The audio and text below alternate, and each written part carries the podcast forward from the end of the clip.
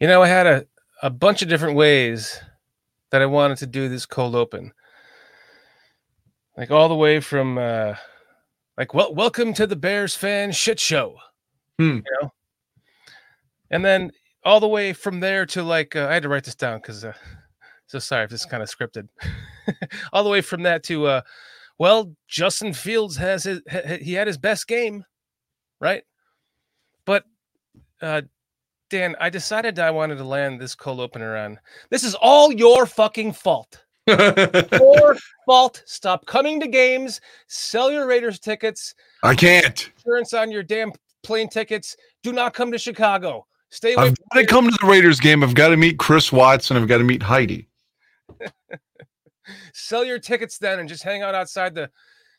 Go to a go to Wrigleyville and hang out in a in a bar and watch the game. I can't. I can't. I'm in the third row. My guy Ron hooked me up. I'm in the third row. I met Ron yesterday, by the way. Oh man, So that was good. Ron, really? Yeah, Ron, I met him yesterday after the game in front of Walter. He was dismayed and said, again, he's the season ticket holder at the 10 yard line in the third row. He said he's going to the Carolina Thursday night game, and that's the last game he's going to the rest of the season. He says, I'm not watching any more of this shit. I'm not, because he lives in Wisconsin now. He grew up in Chicago, but lives in Wisconsin. He says, I'm not making the drive or the flight. I'm not, I'm not coming down here for this shit. And that's what I told him. I said, the rest of the year, I promise I'm not going to any more games other than Oakland or, or Vegas. And I'm not buying any more gear this season either. That's my way of protesting this horseshit. And by the way, horseshit was the headline on the Chicago Sun Times. I saw it at O'Hare today. they just put a hashtag for the H. Oh my goodness. Yeah. Well, so maybe we can win next year. At least the games I, I don't know. I, they may not win a game this season.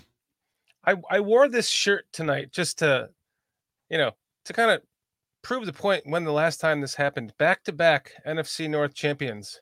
0506. Yeah. Just to prove that that's been it's been that long. I mean, wow. We thought we had something here with the powerhouse. At least I did. and the stuff with with uh, Claypool has really just shown you how bizarre and how awful this season is going. I mean, okay, maybe there's more than he said that they're not utilizing his talents, which I believe to be true. And the fact that he spoke up and is showing that he gives a shit, I like that. But obviously they don't. But he must be doing something else for them to be to, to react the way they are, telling him not to. He's not allowed in the fucking stadium yesterday. He can't come into uh, Halas Hall this week. If you're going to react like that, and then the coach lies about it in the press conference yesterday, I mean, just it's a, it that's a, the example of how off the rails this train is. I know. that's all you got for me. this is the cold opener, so we can get that Oh, get to that in just a second. Why don't we kick this shit off? Bears country. Where is it?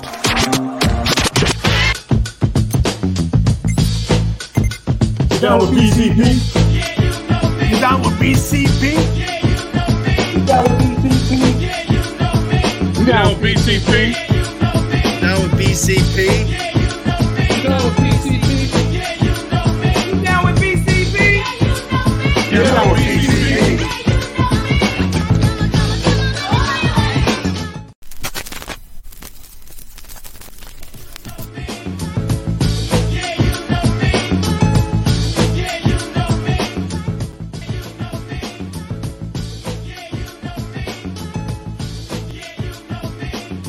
How's this?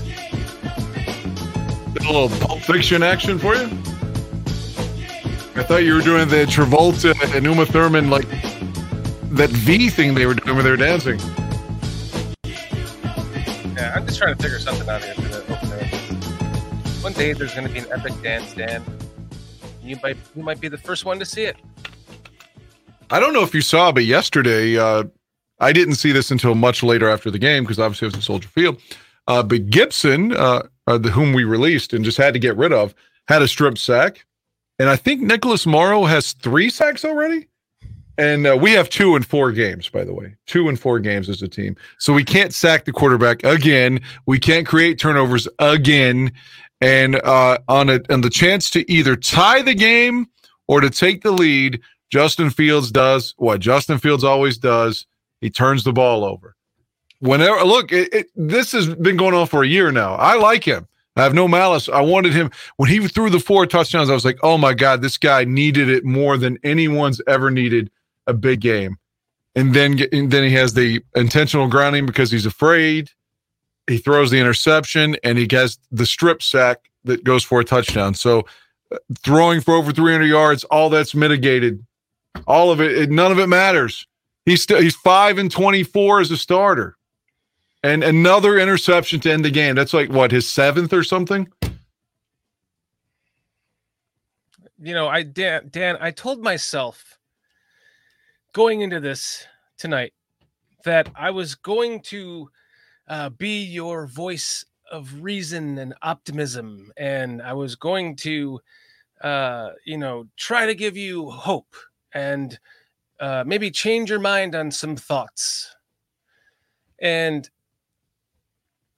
I, I mean, it's uh, yeah. He, Justin Fields had a great game for three quarters, but I, kind of said this the other night. I, I, think I pissed some people off, and it's it's just it's it, listen. I'm just an idiot, and you don't have to, you know, take what I'm saying as uh, the golden rule. It's just what I'm seeing.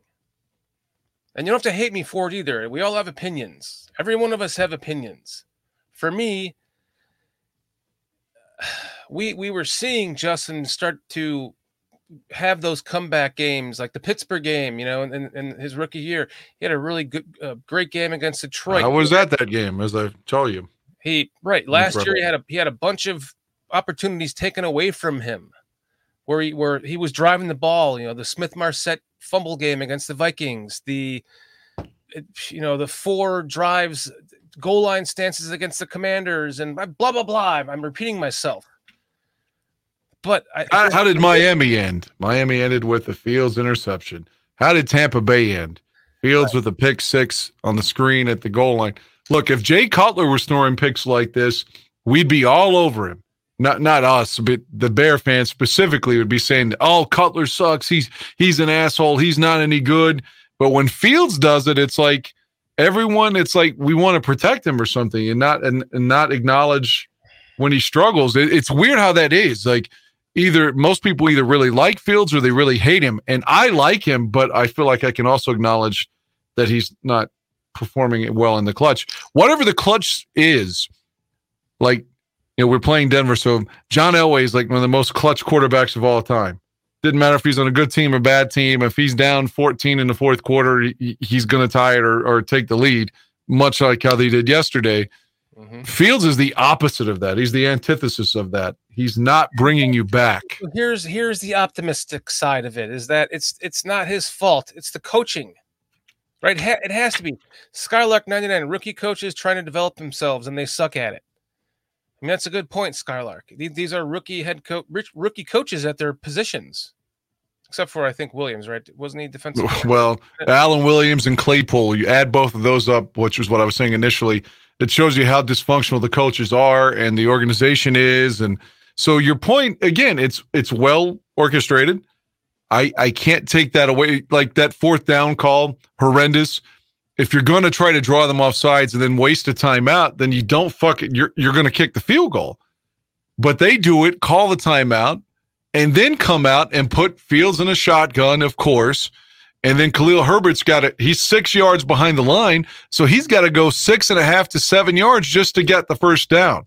Why wouldn't you put Fields under center? Maybe you do uh, a quarterback sneak. Maybe you do a bootleg, a play action. Maybe you hand it to, to either Blasingame at fullback dive. You have so many options. You put him in the shotgun, it's inevitable what's about to happen, and boom, he's hit for a loss. Everybody in the stadium was like, kick the field goal, kick the field goal, kick the field goal. So your point about the yeah. coaching is correct. He the coaching is a shit show too. Yeah. My cousin was at the game. He said the same thing. Everyone was like, What? Is it the guy I met last year?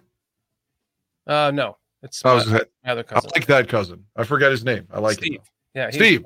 yeah. Steve, where you are, wherever you are, I like you. he doesn't give a shit about this. He God damn it. I mean, it's it's you know, I it- I just feel like the coaching staff has failed has failed Fields so dramatically this season by or maybe maybe you're maybe he has failed the coaching staff by Or both. being able to you know run the plays that they want in uh 202 of the offense right? There is some kind of uh dysfunction there between the two. I, I mean who's to blame for it? I don't know. But it's it, just when we start we started to feel like we were turning the corner here. I mean i was telling you know, I was doing the gamecast with lester on the psf app and i was i was saying how beautiful of a day it was there right it must have been a an absolutely beautiful day. I got sunburned. I'm a pasty white fuck. Was it hot though? Yes. Oh, It wasn't as hot as Green Bay, but it was about 80 degrees and sunny. the Green Bay game was hot, hot, hot. so not enough uh, sunscreen. I didn't, I mean, I I don't even know if I'm allowed to bring that on a plane. They'd probably fucking arrest me and sodomize me with a toy if I try to bring sunscreen on the plane. Probably. Make me go down on somebody or something. but I mean, it, would- it looked like a really nice, a great day for a Bears game. And then you were had you guys had the twenty-eight to seven lead. It, it- you must be having so much fun, right? And then, like a vacuum, No, the Bears all the fan air. me, the Bears fan, because he was, you know, I'm not going to say he was in the toilet because he, he didn't, my friend Sylvester didn't give up. But at 28 to 7, he was a little downtrodden. And I told him, I was like, I didn't know how poignant my words were going to be. I was like, man, you're still in it. It's the Bears, man. You're still in it. So keep your head up. I'm like consoling him. He didn't console me after the game. Mhm. He did drink. I drank maybe the best beer I've ever had. I'm not being dramatic. It was so fucking good. It was an October's, you know, like, you know, a pumpkin thing because it's October. Uh-huh. Uh, out of the keg, though, out of the draft, it was like Sam Adams pumpkin out of the draft or something. It was, it was fucking amazing. wow. And the, and the women, the fucking women that we saw, like, ever, I'm like, damn, that's a 10. That's a 10. That's a 10. I mean, it's just like, holy shit. Like, the women in Chicago were really well represented this weekend. I can tell you that. You sent me some pictures and said you got drunk. How many beers did it take? Two. Well, it took more than two. I am six five, but I don't drink very often, so it didn't take many. I would say, again, they're big. They're essentially two in one. They're essentially two in one. They're really big, you know, drinks or bottles, so, or not bottles, but cups. So I would say I drank like five of those, so probably about ten overall because there's like two in one. Mm-hmm. So yeah, so I got hammered uh, the first night. Uh, the second- After the oh, I felt fine. Okay. I hydrated too. I, I was drinking water the whole time. Good. Uh, and the next day we went there just to eat the same place, and I drank two more of those big beers just because they were so good. But it wasn't to get drunk; it was just to go along with my hamburger. So nice. Cliff saying Bears need to sign a DC now. I'm in this, in favor of that. They need to either promote somebody or fucking sign somebody. Yeah, if uh, Eberflus was the defensive coordinator and wasn't the head coach, he would be fired. He would be fired, but he can't fire himself, I guess, or he, he's not going to fire himself. So yeah, I agree with Mr. Cliff Victoria there, uh, but he's not going to do it, man. These coaches get, I, I, it's vanity. They they just get this ego, and and they can't.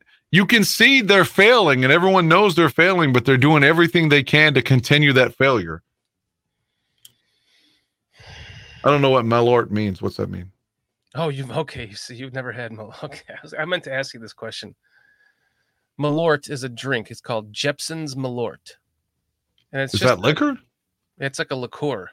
Oh, I, I definitely didn't drink that. I've never had it, but apparently it is absolutely. It's like People have described it in a in a million different ways as the worst. thing. You know, basically anything from um, like a litter box in your mouth for a month to, um, you know, it's anything in between in there. Vaginal discharge. yeah, I've never had it, but I cannot wait to try it with Chris Watts my friend Sylvester tried. They only have it at this bar, the sports bar we were at, on game days, and it's called a Bear Down. So he's like, "Oh, I've got to try the Bear Down. I'm in Chicago. You know, it's game day because we he tried to get it the Saturday night. It was their their most expensive mixed drink, but they only do it on game day. So he was like, "I got to try the Bear Down." He's like, "Oh, this is terrible. This is the worst thing I've ever drunk." He's like, "Do you want to try it?" I said, "Look at it. It looks green. It's like a Packer color. So no, I don't want it.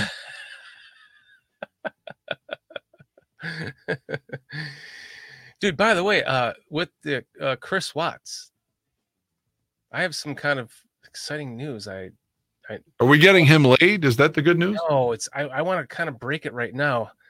Do it. All right, well, so We're getting him a whore. no, even better. Ah, Well, maybe not for him, but uh, yeah, not for him. I think he would agree with me. We Yeah. got to get him laid. um, yeah, that not a whore. He can, he can find somebody better than that. So hold on. So let me just for anybody here that doesn't know, Chris Watts is a, a fan from England. He's in Yorkshire. Uh, made friends with him. He's been on the show many, many times. He's on the bar room. He does the Barfly Tailgate show. I set up a GoFundMe for him to bring him to Chicago. Uh, and, and this is the um, the video that I made uh, for the promotion for that. So let me just play it for you really quick.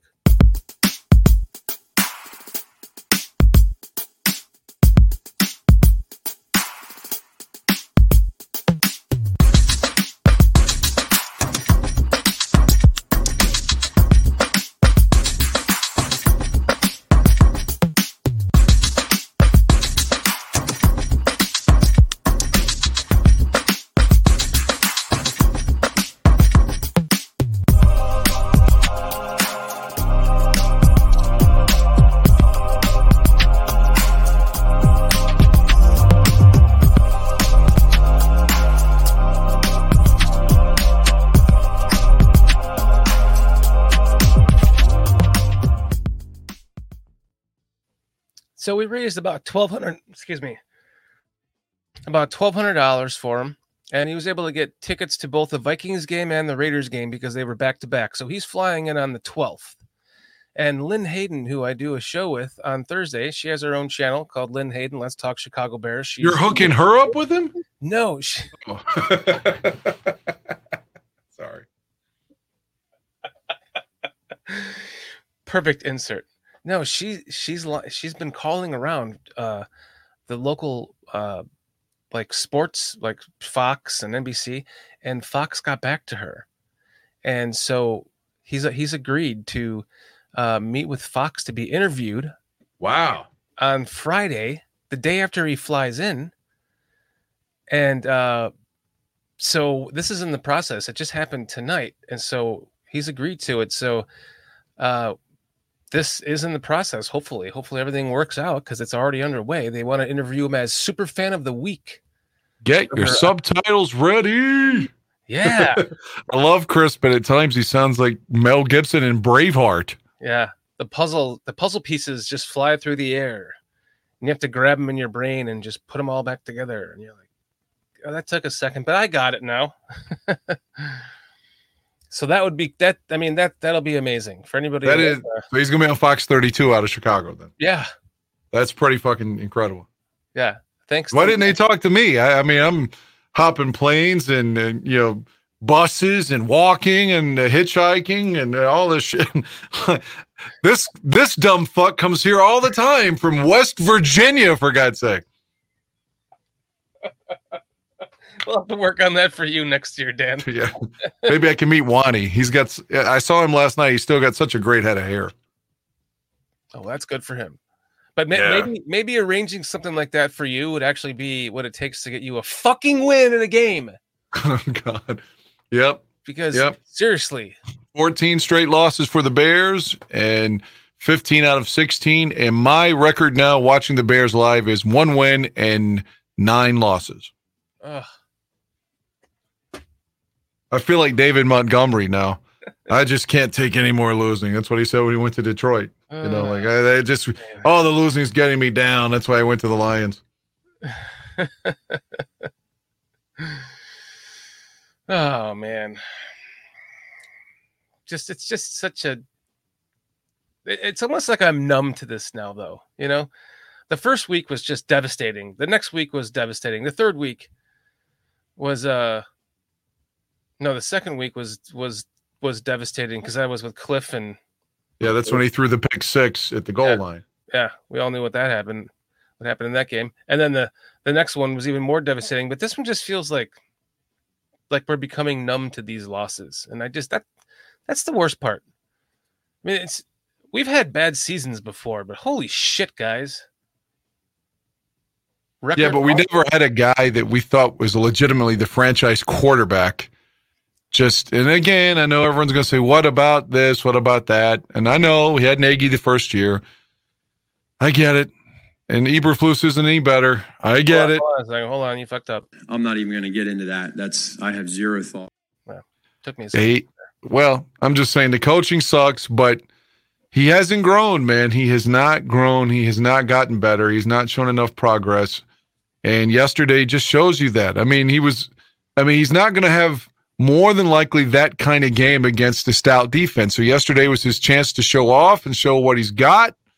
And he still couldn't keep it together in the fourth quarter. He's five of 11 in the fourth quarter with, you know, an intentional grounding and two turnovers it, it's just man he crumbles under pressure and i think more than anything i love the guy i want him like i feel like he's a good guy a stand-up guy a smart guy and it's just like man when i when i played baseball i, I wanted to hit 350 but i was more like 250 so i wasn't going anywhere i mean i was okay you know i mean he's okay we Yeah. want him to be great he wants to be great but he's just not and when you have two right now, the first pick and the second pick in the draft, how tantalizing is that other court? Even if I don't even want to start talking college because I don't watch college, but I hear about the kid from USC, whomever that guy is.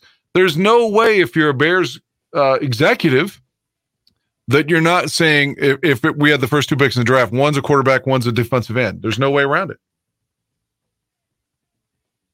They need Um, pass rush and they need a quarterback. Uh, that's that's why I don't want to say the name again, but I just feel like if I said it, I said it last night on the post game show. If you're fucking 0 and 12 or 0 and 10 or 0 and 15 or whatever the hell, you, you, at some point you have to figure out what you have in the the internet sensation known as Tyson Bagent.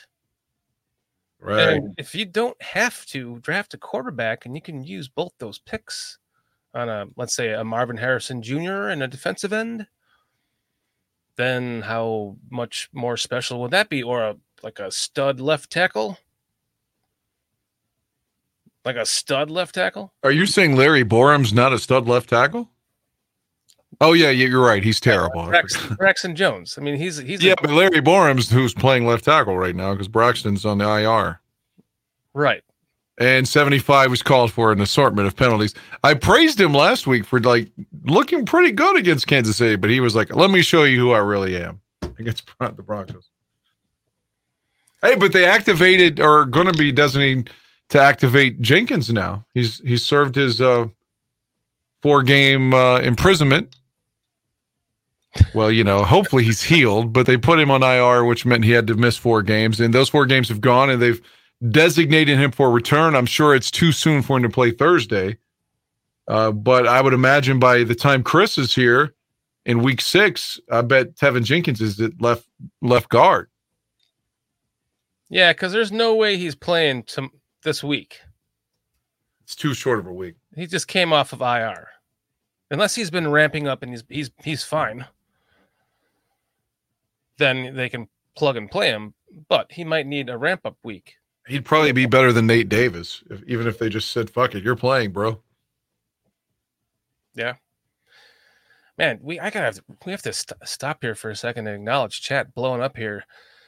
Thank you guys for joining us. GCA Destroyer 1320 just got in. Thanks for joining us. Zach Sullivan, Skylark 99, Mr. Mayhem, Cliff Victoria, Mo Bierman, Mark Kazak.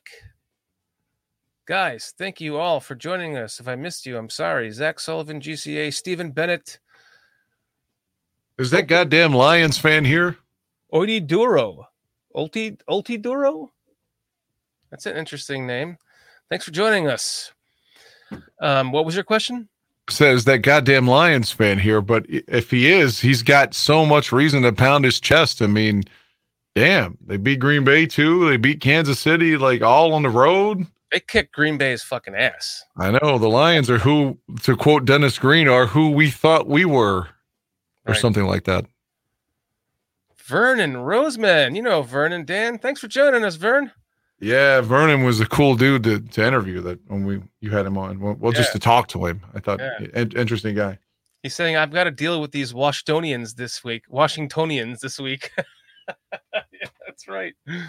Oh yeah. How are you feeling about that, Vernon? I uh, I'm not feeling good.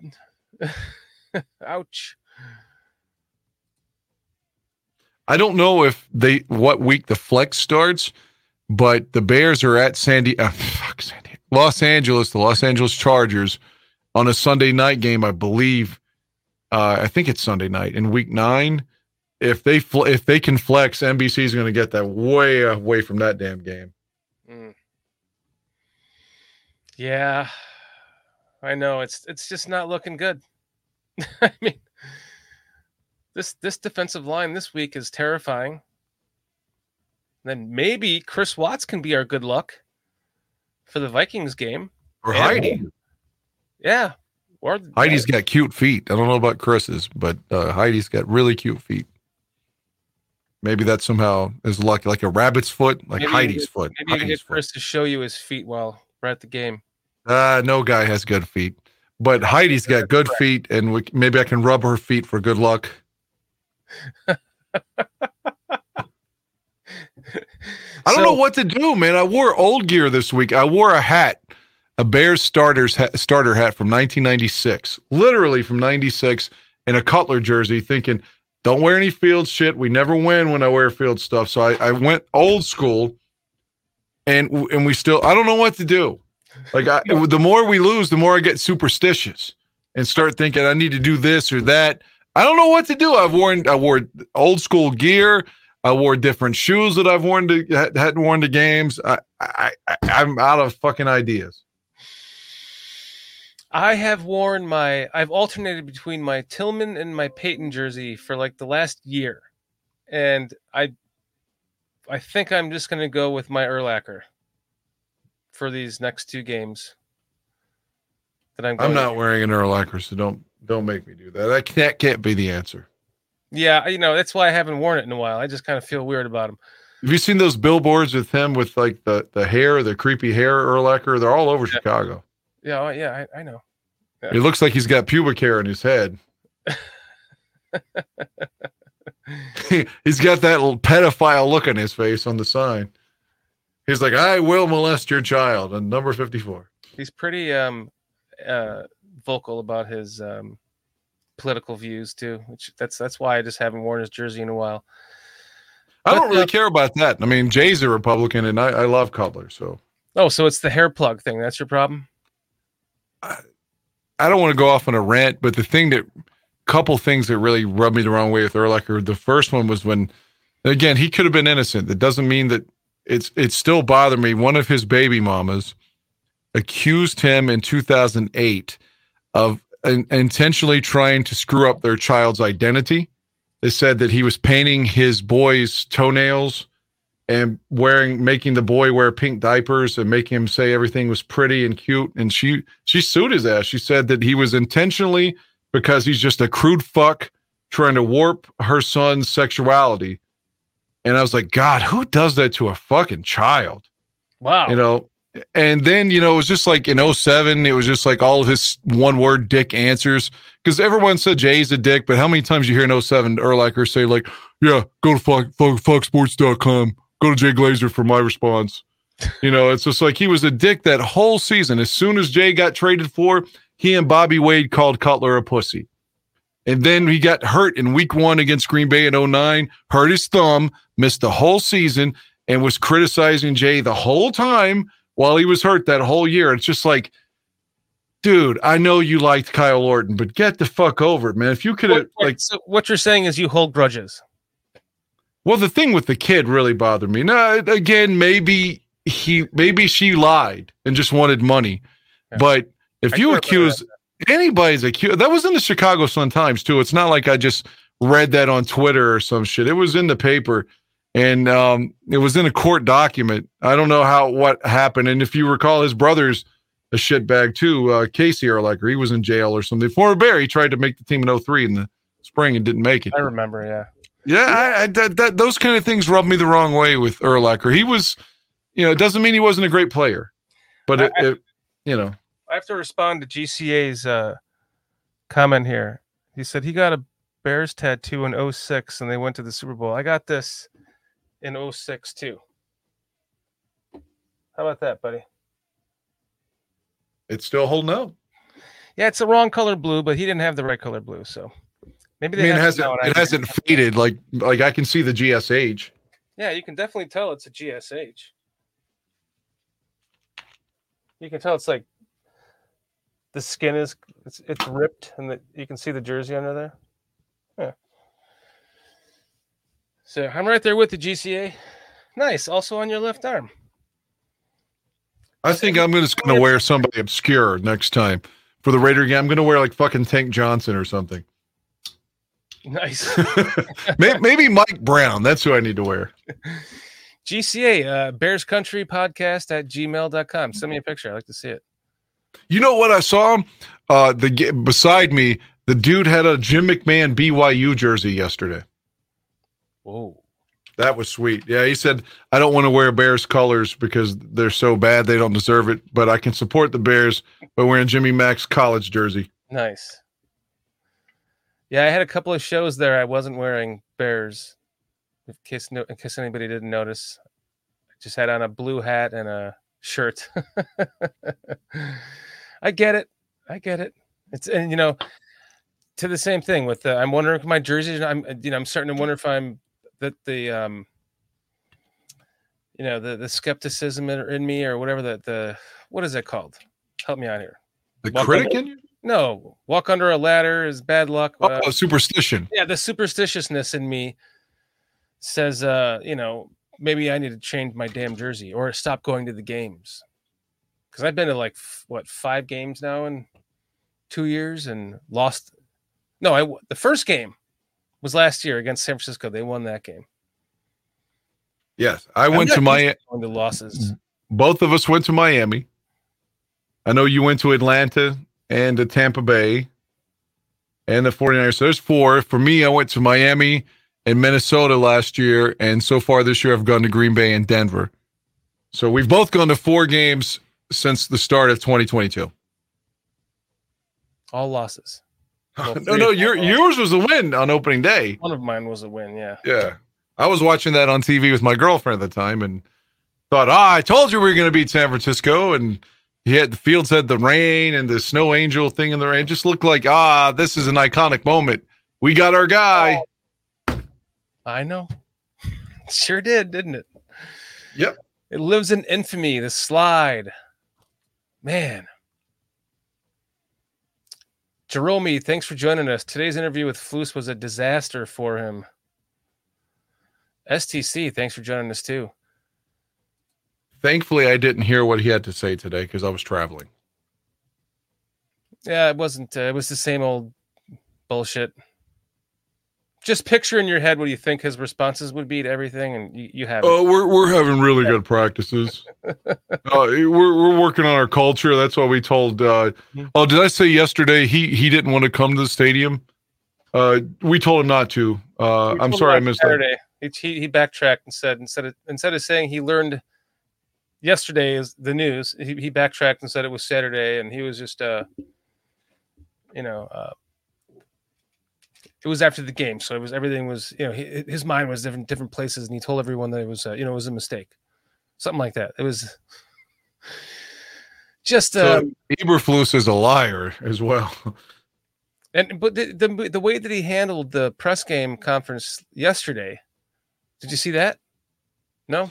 No, I, I, I hope to watch the TV copy of the game when I go home tonight. Um, But no, I listened to Hemp and OB in the hotel. But other than that, I don't know anything else about. I just read stuff on Twitter. So enlighten me, please. Uh, they they just the interview was almost over, and they just stunned him with the with Claypool questions, and he was just fumbling and bumbling and stammering, just very uncomfortably, and it, it you, you almost felt bad for him, and then he didn't really have any answer for it. He, he gave the, he ended up saying something like uh, they just found out today and da da da da da. And then Justin comes out after him, and Justin says how they learned yesterday on Saturday about everything, and he couldn't answer whether whether he was told Claypool was still was told to stay away from the team, and it was just it was just very uncomfortable. It's not what you want to see. This is this is kind of what I'm starting a new campaign here on BCP for fucking Jim Harbaugh. Jim Oh, Harbaugh is my guy. Is my guy. You know, the best thing about the only really good thing about the Claypool situation is whenever he's traded, they want a fourth or fifth rep- reportedly. If they don't get it, they're obviously going to release him soon if they can't trade him. The best part about that is he's going to fucking shoot when he goes to the next team and he'll tell us what's really going on. Who's really to blame here? Is it Eberflus?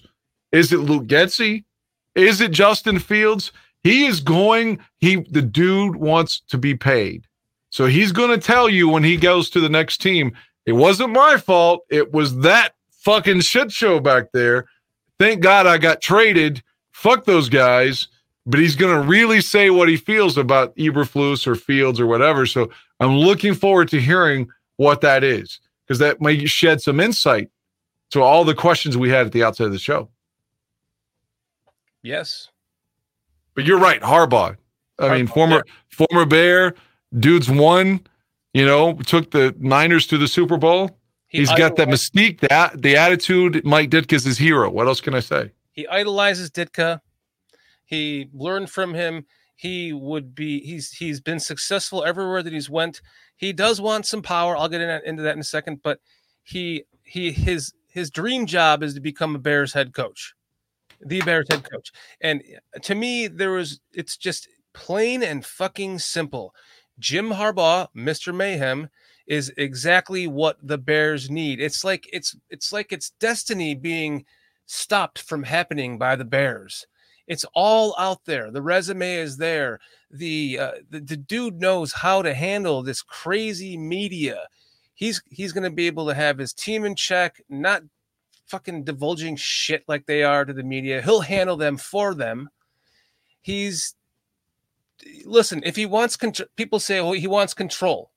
Okay, well, Ian Cunningham, why don't you go take um take that job over there as a general manager and we'll insert Jim Harbaugh as head coach and give him assistant general manager duties. That way he gets some control and say over the kind of players that he wants in his system. And quite frankly, why shouldn't he have that control? He's proven that he knows what the hell he's doing and he's great with quarterbacks. If he got what he got out of Colin Kaepernick, he has another year before the fifth year option to get that out of Justin Fields, right? Uh, yes, absolutely. So win-win. You don't have to draft a quarterback this year, and maybe, just maybe, if Tyson or if uh, Justin Fields doesn't work out for him, maybe he likes Tyson Bagent and he sees something in there that he can work with. And next thing you know, the Bears are the team that everyone thinks they should be because they're run by a fucking competent football fucking man who knows how to control Chicago media, put him in his pocket, deal with him brashly. And if we get a Super Bowl out of it and he leaves in five years, who gives a shit? But at least he's helped to build a team that maybe can be sustainable, perhaps by somebody within his own coaching ranks that you can promote. And that's how you start to get yourself into a position of generational wealth, per se, with building a team. I So saw that his buyout, his buyout's only 1.5 million. Fuck it, dude. Jim Harbaugh or bust for me. I'm gonna start making T-shirts. I'm gonna make videos. Let's put, we got to get Jim Harbaugh here. He's the guy. It's it's that obvious, Dan. It's that obvious. What- I what concur, but we also need a T-shirt that says something like "Chris Watts gets pussy or bust." no, man, I love Chris, and he says he hasn't been late in a. He just is like, "Oh man, I haven't been late in a long time," so it makes me feel bad for him. Like we need to get him laid when he's here. I'm not mocking him. Chris would probably. He looks like the kind of guy that would fuck you up after a soccer match anyway. looks like he. If you didn't like his soccer team, he would just fucking just beat the dog shit out of you. So He he he uh doesn't even like soccer though, so he wouldn't even be at a soccer game. That's But doesn't he look like a guy that would fuck you up in, in Europe over soccer? Oh, yeah, yeah. And he's he's not that short, from what I understand. So he's he's he look he, he was a scrappy dude in his time. yeah, so, I can see yeah. Yeah, he still is. Yeah. Man. Yeah, we'll have to work on that, Dan. I don't know if he wants to pay for it though. No, I didn't mean for him to literally pay for it. right, We don't want to. He doesn't want to catch a venereal disease or something. I mean, right. we just need to find someone who has sympathy for Right. his situation. loves his accent. Yeah, there you go. Oh, he's he's so cute. He's like Austin Powers or something, you know. Like he can say, "Do I make you horny, baby? Do I?" Yes. I want him to say that. I want him to say that. Somebody just said that. The other, the Yeah, maybe the Fox show will make him get him some ass. Like if you just does, said that last week. say it again. Is that the first time you said that? That you want him to say that? No, I think we talked about last week. Oh, okay. Yeah. I- I but maybe that Fox show that you were talking about, the piece, the piece on Fox 32 will get him a piece, maybe. Yeah, maybe. We're staying at the hotel this this night. but yeah, with the accent, I imagine. Yeah. I will disagree with Mr. Mayhem on the Bieniemy thing. Uh, the reason why is because every time we hire somebody from Kansas City, they suck. Uh, remember the offensive coordinator in, in 04? Help me out with his name. Uh, Terry Shea. Terry Shea. Yeah, they tried to implement because the 03 Chiefs with Trent Green and, and Dick Vermeil, they were high flying and they lost in the second round to Indianapolis. But uh, they tried to make themselves in 04 the 03 Chiefs. Didn't work. Then they tried the bald fuck, also from Kansas City. That didn't work. That's the only reason I don't want Bieniemy. It's not to say that he wouldn't uh, or is not capable, but I just I don't want to try to run Kansas City's offense. Is For Pope fuck's- working out? That's another guy. Maybe I don't know, but I, the, the fact that you're in a shotgun eh, like ninety percent of the time just irritates the shit out of me. Why do you have a fullback on the roster then if you can't just run the ball? You know, I mean, just fucking run the ball out of you know out of an, an I formation. It's not that. It's not like you're running the wing T of 1941 or something. Come on. Right. Yeah, true. Which they might they might want to go back to. Why do I have a pink hat? Because it's for breast cancer awareness, right? You got to do something back for the ladies. Yeah. There you go. That's that's what I thought you were gonna say. Actually, it says inter- intercept cancer in general. So, and my mom died of uh, cervical cancer. So there you go. That's terrible. My dad died of liver cancer. So So again, more reason to support fuck cancer. You know. yeah, fuck cancer. Terry Shea, right? Robbie's saying. Yeah, he brought Jonathan Quinn because Jonathan Quinn knew the offense from KC too. And how bad was that? Yeah. We got we got a lot. I've seen a lot of calling for Jim Caldwell instead of Flus. What do you think about Jim Caldwell, Dan? Hell, he won the Super Bowl. Well, no, he lost the Super Bowl. That's right, no nine to the Saints. Uh, With Peyton Manning. Yeah, I I don't know, man. Like if we were gonna bring somebody that had that mild mannered of a disposition, I, I would say bring Lovie back. You and Lovie. I don't love Lovie. I thought he deserved to be fired after the 2012 season because of the two straight collapses. However, uh, Lovie is competent, and if he were there, the, all this amount dysfunction would not be happening. I'm not saying they're going to win the Super Bowl with Lovie, but when Lovie was there, he commanded respect. Yeah, just did you see the dysfunction and at at the Illini yeah, on the Illini team that he had? I don't watch college uh, football, so Yeah, it, it wasn't that great. Well, when he was with the Bears for nine years, say what you want, we didn't win enough, but the team ago. the team was respectable. It was 20 years ago. Hey, he got us the first pick in the draft this year by going for two. Wait, And wait, getting wait, it- I got. I have a better idea. Mike Dick is still alive. No, come on. Come Mike- on. Mike is like 80 what, 5, 86 years old now? I mean, Perfect. Perfect. Perfect. no. Lovie Lovie can still coach PR. though.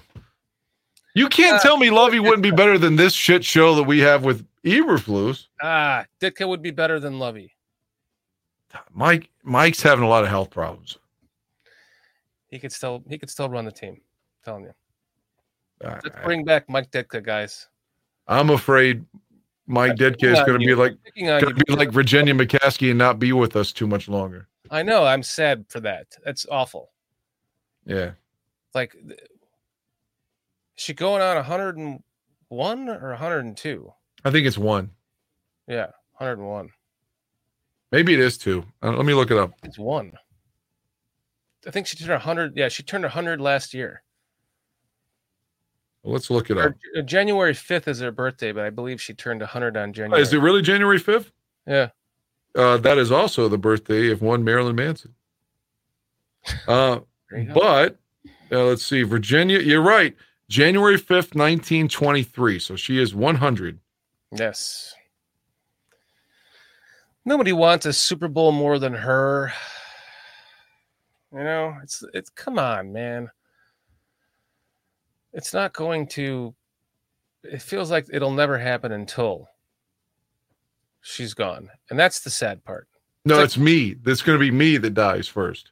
As soon as I die, the next season, the Bears win the Super Bowl. Until then, they don't win one game. Well, could you get that done in my lifetime, Dan? I'm trying. If I keep flying out there and eating McDonald's at O'Hare, I'm going to kill myself.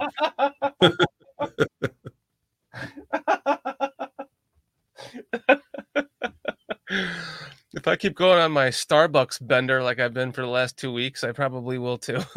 I won't. I won't make it either. Or if we just keep watching the team. Uh, yeah, that too. Yeah. I I couldn't believe the Sun Times literally said horse shit in the on the paper. well, they they didn't. They they put a uh, Still, that's a ballsy headline. they That's a ballsy headline. H. Did I send you the picture? You did. Okay, good. Here, I could show it. It's it, it's literally um It's the greatest headline in a newspaper I've ever seen. So they're getting an edge over at the Sun Times, man. Almost a borderline rated R headline. There you go. Horse shit with Eberflus. No one deserves the title horse shit on the newspaper more than Matt Eberflus. oh my goodness. Uh, that's our media for you. That's clever. All right, so, all right. I don't mean to direct this the ship here. It's your show. I'm saying, but if we're going to try to be positive, because maybe this is, you know, catharsis and all to be negative, but maybe we need to be positive. Eh, eh, you're going to be 0 and 5 more than likely, but you get almost two weeks off. I don't know. Is, is there any positive in there? Some solace? Maybe they make a change somewhere in between there. I- I, I don't know if the Bears have the temerity to actually make a, a, a coaching change in season because they would have fired Trestman or, or Fox or Nagy in the midseason and didn't. Remember they had that report that the bald fuck was going to get fired and then they den- they uh, denounced it immediately. Yeah, you know what the common denominator is between all of those non mid-season firings? They've all been first-time head coaches that didn't Except have, Fox. except for Fox, that didn't have. Well, even Fox, other than Fangio, I guess he's like probably the only example uh, that's. But everybody else had incompetence behind them, including this regime. So who are you going to put in there? Getsy? No, he might be the guy you have to fire then if it's not Eberflus. I mean, you know, Greg Roman from Baltimore, Mark Kazak is saying, but it's like, you, you what are you going to do? Just hire a, a coach mid-season? You have to. Sure. has to be- no, We've done it before. Don't forget Gary Crowton took his ball and went to BYU in the middle of 2000 and just quit after he was good in 99 as the OC and then 2000 he was deplorable so he left and that brought on the the era of uh, John Shoop that everyone loves to talk shit about but the Bears were 13 and 3 with John Shoop in 01 mind you. Skylark's saying, what about Jeff Fisher? No. You talk about bringing up somebody from the past. If Lovie's not good enough, Jeff Fisher's Mr. 8 and 8. Well, if he can get us to eight and eight, that'd be a miracle at this point. Lovie could get us to 10 and 6. He's shown that. So, You and Lovie Smith. I mean, he was pretty close to winning a Super Bowl. Gotta get you a He had 14 6 lead. So when I when I get you a Lovie Smith fat boy of just of just his his face, his head, You mean a fat head? fat head, yeah, fat head. Fat boy sounds like like a dildo or something. Here's Lovie's dildo. Have fun inserting the fat boy up your ass. Well, that, that would be appropriate for you with how much you are in love with him. No, he just he earns respect. He commands respect, is what I'm saying. He earned it. He doesn't. he He's not dead. He's not dead. He's old as fuck, and he's not. He's out of practice. He, he was coached last year. Well, he helped us get the number one pick in the draft by beating Indianapolis as the Texans head coach and went for two to get it. And went for two to get it. It wasn't his fault all last year that Deshaun Watson didn't get to play because he was wanting women to finger him up, up the ass and had all these sexual ac- accusations against him. That he was suspended all year, so he didn't have a quarterback. So let me finish my question. So if, if Okay, I- go ahead. when I give you a Lovie Smith fathead, would you like it to be of like the 19 or the 2006 Lovie Smith, or would, would you like it to be like current? No, I don't like. I don't like that beard. That beard's got to beard? go. Okay, well that's the Lovie Smith you're gonna get. I would tell Lovie you can be interim coach if and only if you shave that fucking beard.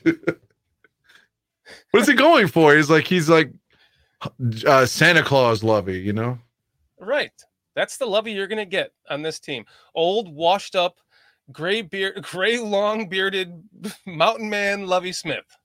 Because that's where you should be right now, is off in the mountains, retired, enjoying the money that he made. well, that's what he is doing. I don't know if he's in the mountain. He might be back in Texas. Lovie again. Lovie deserved to be fired. I'm not one of these guys. that's like, oh, they fire Lovie at ten and six. I mean, he had to collapse in eleven and twelve. That's why he got fired. So I he needed it at the time, but where we are now, if you told me they fired Eberflus after Washington and gave Lovie just the interim gig for the rest of the year, like to and you, ha- you have a chance to to prove you deserve to be the coach again, shit, I'd be all for that. That's you're allowed to have that opinion. I, I wouldn't. You'd rather keep Eberflus. I would rather honestly uh shit. Put me on the spot there. Um I, I don't here here's what I would say. If here's if I was Ryan Poles, I would say, listen, Matt, you've got to promote someone. We would like you to promote someone to defensive coordinator so you can focus back on being a head coach and uh, taking care of all aspects of this team instead of wearing multiple hats. Whoever it is, if you if if you know someone that can run this defense and you want to bring him in, even if it's Lovie Smith, then fine. But I don't want Lovie Smith to come in and just be our head coach. But I would prefer that he was just kind of made, you know, uh, pushed in the direction of promoting someone to do that from within. There has to be someone that's capable enough. There has to be I- someone that can't blow a 28, you know, a 21 point lead. I doubt that. I don't know. It, you know, it. He's wearing too many hats, in my opinion. He wasn't any good with when he didn't have the extra hat anyway. Yeah. He's lost 14 straight games and given up minimum of 25 points in all of those games, which again, continually is an NFL record that just keeps getting worse. And he's lost 15 of 16. And the common denominator there for the most of those games has been Fields, too. Mhm. The Fields again, five and 24. Like he's had almost 30 starts and only won five fucking games. If you want to bring him in to make him DC, He's not going to come in for DC. The only guy that's ever done that, that I can think of is Vance Joseph in Denver, ironically, was the head coach and then went back as the DC. Lovie's got too much pride to come in as the DC. I mean, he, you know, he did take us to a Super Bowl, whether you all want to acknowledge that or not. I know it's been a while, but still. Well, how about Greg Roman then? People have mentioned in chat. Well, he turned Lamar Jackson's career around. So maybe he could do that for Justin. I'm just talking as a defensive coordinator, someone to fill in as defensive Oh, coordinator. I thought you meant the offensive, the former offensive coordinator of uh, Baltimore. My bad. Sorry. No, Greg Roman's a defensive coordinator, right? I thought you meant the old OC from Baltimore. Oh, okay. But he run. He was a, he was the old. Wasn't Greg Roman the San Francisco uh, defensive coordinator for a while back there? Ran a nasty defense, but I think he was a three four, wasn't he? Guys, you guys know in chat, Greg Roman. But No, he's that's the guy I thought. He's the offensive coordinator of uh, the Ravens. oh, so who's the guy I'm thinking of? Uh, San Francisco had uh, Vic Fangio, and then they had the guy that Saleh that coaches the Giants now. before Fangio. Well, that's who Harbaugh had, uh, and Robert Saleh was after that. So what was it? Um, Mike Singletary's defensive coordinator. Uh, Singletary was interim coach, uh, and like 09 or ten or whatever. Yeah, we're just ta- Laz. We're talking about um someone right now to just come in and run the damn defense for us. Because I just I really believe that Flus needs to just give that back up to somebody and go back to being a head coach, and run that duty. It- it- too many too many hats. It's like the Nagy syndrome. You know, he's trying to run the offense. It's not working, and and head coach the team. So it's if that's what I would do if I, if I was Poles right now. I'm not going to fire him because I, I'm not going to just bring in a, another coach off the street to just pick up right in the middle of nowhere and try to lead a team, uh, you know, from the street. That's ridiculous. So if you could if you can bring someone off the street that knows the style of defense that you're running and can adapt to the play calling so that the team can you know continue to operate. That's all you need. At this point, you're you're just taking that duty out of the head coach's hands. Or- Maybe that Wilks guy that used to he coached in Carolina last year. who? Steve Wilks, the guy that turned, he got the interim gig in Carolina and did fairly well, and then they replaced him anyway with, I guess, Frank Reich. Isn't he the coach in Carolina? Mm. Yeah, But he's a defensive guy. Another name that I've heard is uh, Leslie Frazier. Yeah, but I think he he's having some kind of health issue. That's why he stepped away from Buffalo. Yeah, but I heard he was better. Somebody was saying. Well, he just took a leave of absence. I think Buffalo's still his employer technically. Oh, okay, fair enough. But so then you, but what do you, what about promoting Dave Borgonzi? What about promoting uh, uh, John Hoke? Go get another. Maybe we can bring back Sean Desai. Remember, we promoted him in in uh, Bald Fucks last year, and what did he do? Nothing. Is, he, where is he still in Seattle though? I don't know where he is. He's probably in the XFL, or He became Seattle's defensive coordinator last year. I think he works at the university that Bagent's from. He's at Shepherd. I'm Yeah. joking, but Steve Wilks, yeah, that's who I was advocating for. Yeah, he used to be on Lovie's staff. I think you're right, Ravi. I mean, I, I don't know. It just seems the most obvious answer to me. You're not going to fire it. You're not going to go firing Flus, and there's no one to replace him with. So there's no promotion worthy guy below him. So promote from within, yeah, and gives give that job to somebody else. DG Daniels, DG Daniels, man, great to see you again. I haven't seen you in a while, brother. I know it's hibernation time, and now you're probably coming back out because you're just furi- infuriated with this team, and I don't blame you. Good to see you again, along with Ravi and uh, Laz. Demand fifteen ninety nine. Great to see you guys, man. It just feels like a therapy session every fucking week now, doesn't it? It just feels like a dysfunctional family with an alcoholic father beating my mother. Is what it feels like, and I'm in between getting hit too.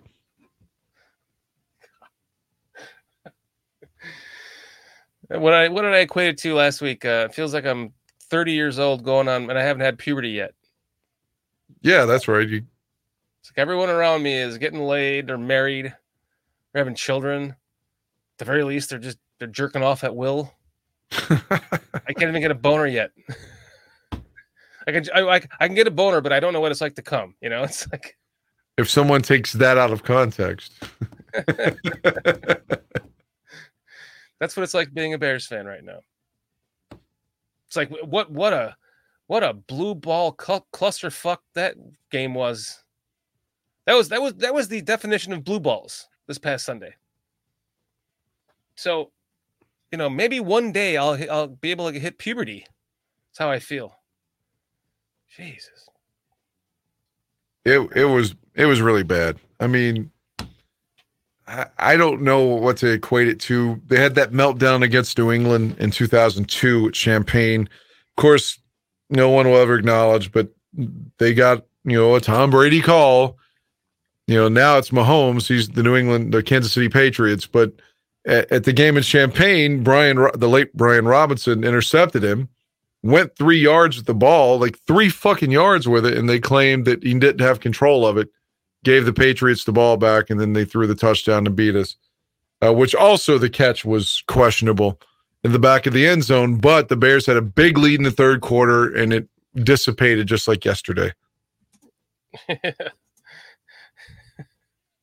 I'm sorry, I'm just laughing at Mo here. They make a pill for that, Shorty.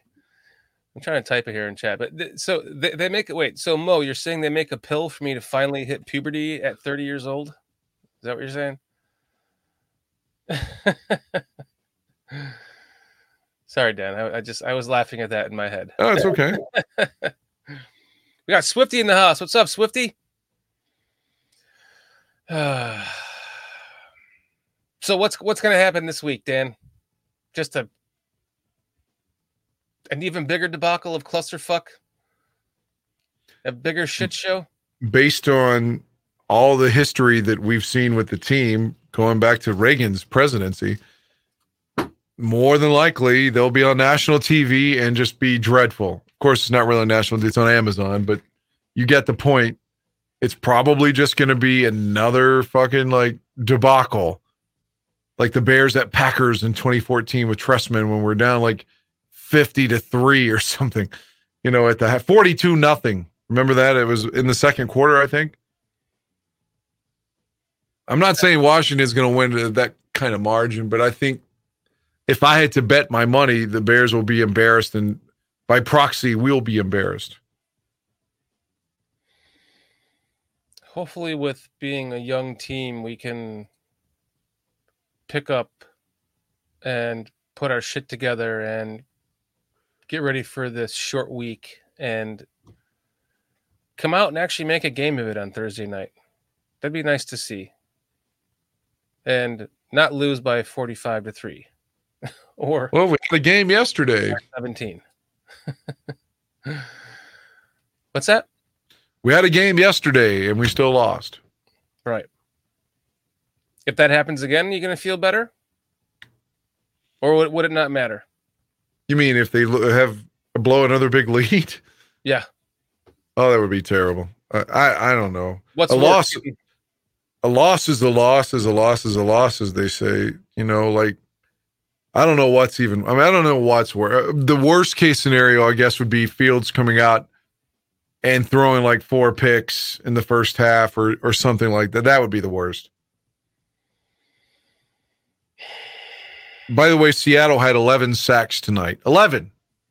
Oh, and I should acknowledge the guy I always talk about being overrated. Khalil Mack had six yesterday, six in one game. He didn't have six in his entire tenure with the Bears, I think, but he had six. I'm being sarcastic, but he had six in one game yesterday. He won't have six the rest of the year, but he got six yesterday. The Seahawks had all those sacks tonight. What do we have to do to get sacks? We've got two as a team in four games. We can't get picks. We can't get sacks. When the, the Broncos fumbled the ball on special teams yesterday, can't get on the ball, can't get a short field. You know, it's just like what do what do we have to do to get turnovers? What do we have? Eight. Uh, so now twenty sacks in in the season in four games. 20 sacks since like COVID started. They only had 18 sacks last year, if I'm right. Right? I think so. Who knows? It's bad. Like It was. yeah, the Robert Quinn was great in 21, I guess. But yeah, 22 and 20 the Eberflus, it's fucking Eberflus. His defense gets no turnovers, no pressure. They just stay in a fucking zone and get picked apart because the man has no balls. He's like basically trying to play it safe the whole time. Dan, we got some guys that are actually kind of confident in this week going up. in, in the Bears. Washington almost beat Philly yesterday, by the way. Yeah, they did. So why why should we be confident that we're going to beat?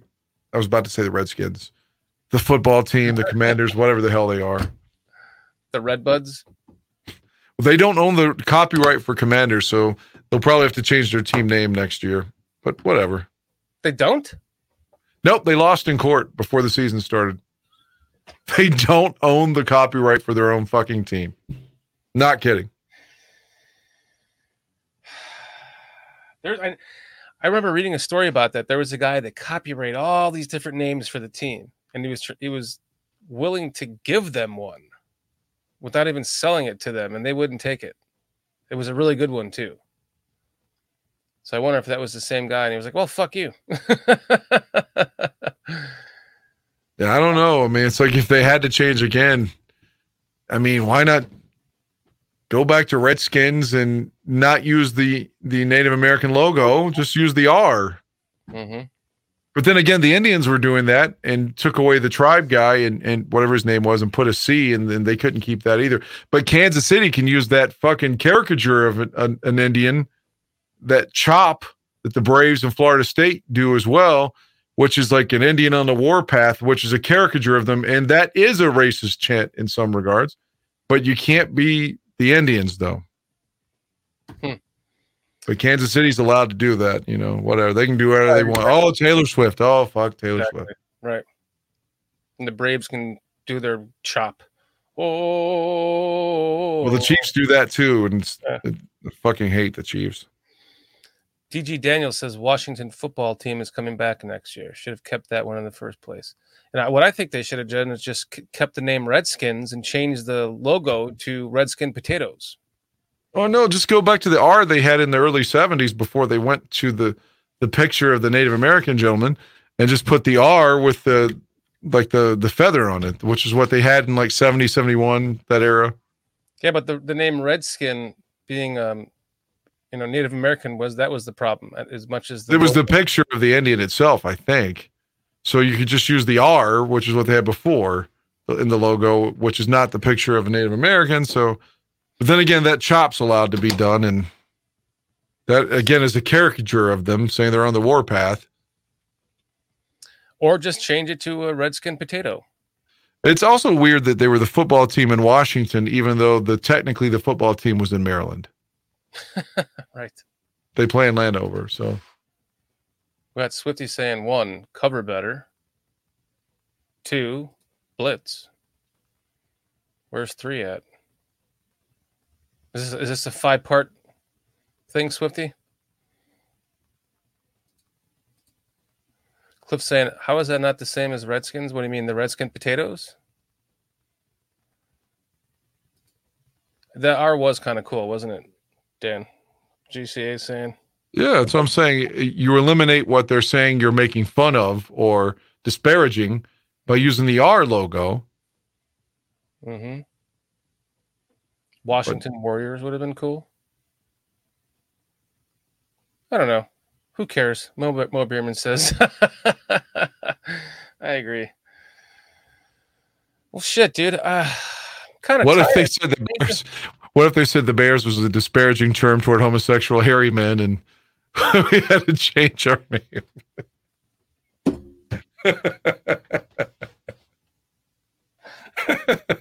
I'm tired too. Clearly, Oh man. Yeah, I know we kind of wanted to keep this show short tonight because you had a long weekend and just recently got home, right? yeah. As soon as I got home, I took care of my animals and uh, fed them and changed their litter out and got in my jeep and came straight to work. So And then- and oh, and unpacked my bag too. Uh, started washing all my clothes I had, but that's it. And then like two hours later, hopped on this. Exactly. Gonna go home and finish cleaning house afterwards, and hope to watch the Bears Denver TV footage uh, or the game rather, the the TV copy, and I hope to stay awake. But again, at, at ten o'clock in the morning, the group's supposed to come to my house and start installing some kind of drainage system in my basement. It's gonna take all day tomorrow and all day Wednesday, so I won't be able to sleep before I go to work at night. And it costs ten thousand six hundred dollars. Oh my god. It's supposed to officially finish the basement though and keep it dry. No groundwater that way. Or so I'm told. Wow. You just keep getting nailed left and right with those big bills like that. Holy shit. Yep, Goldman Sachs has that loan.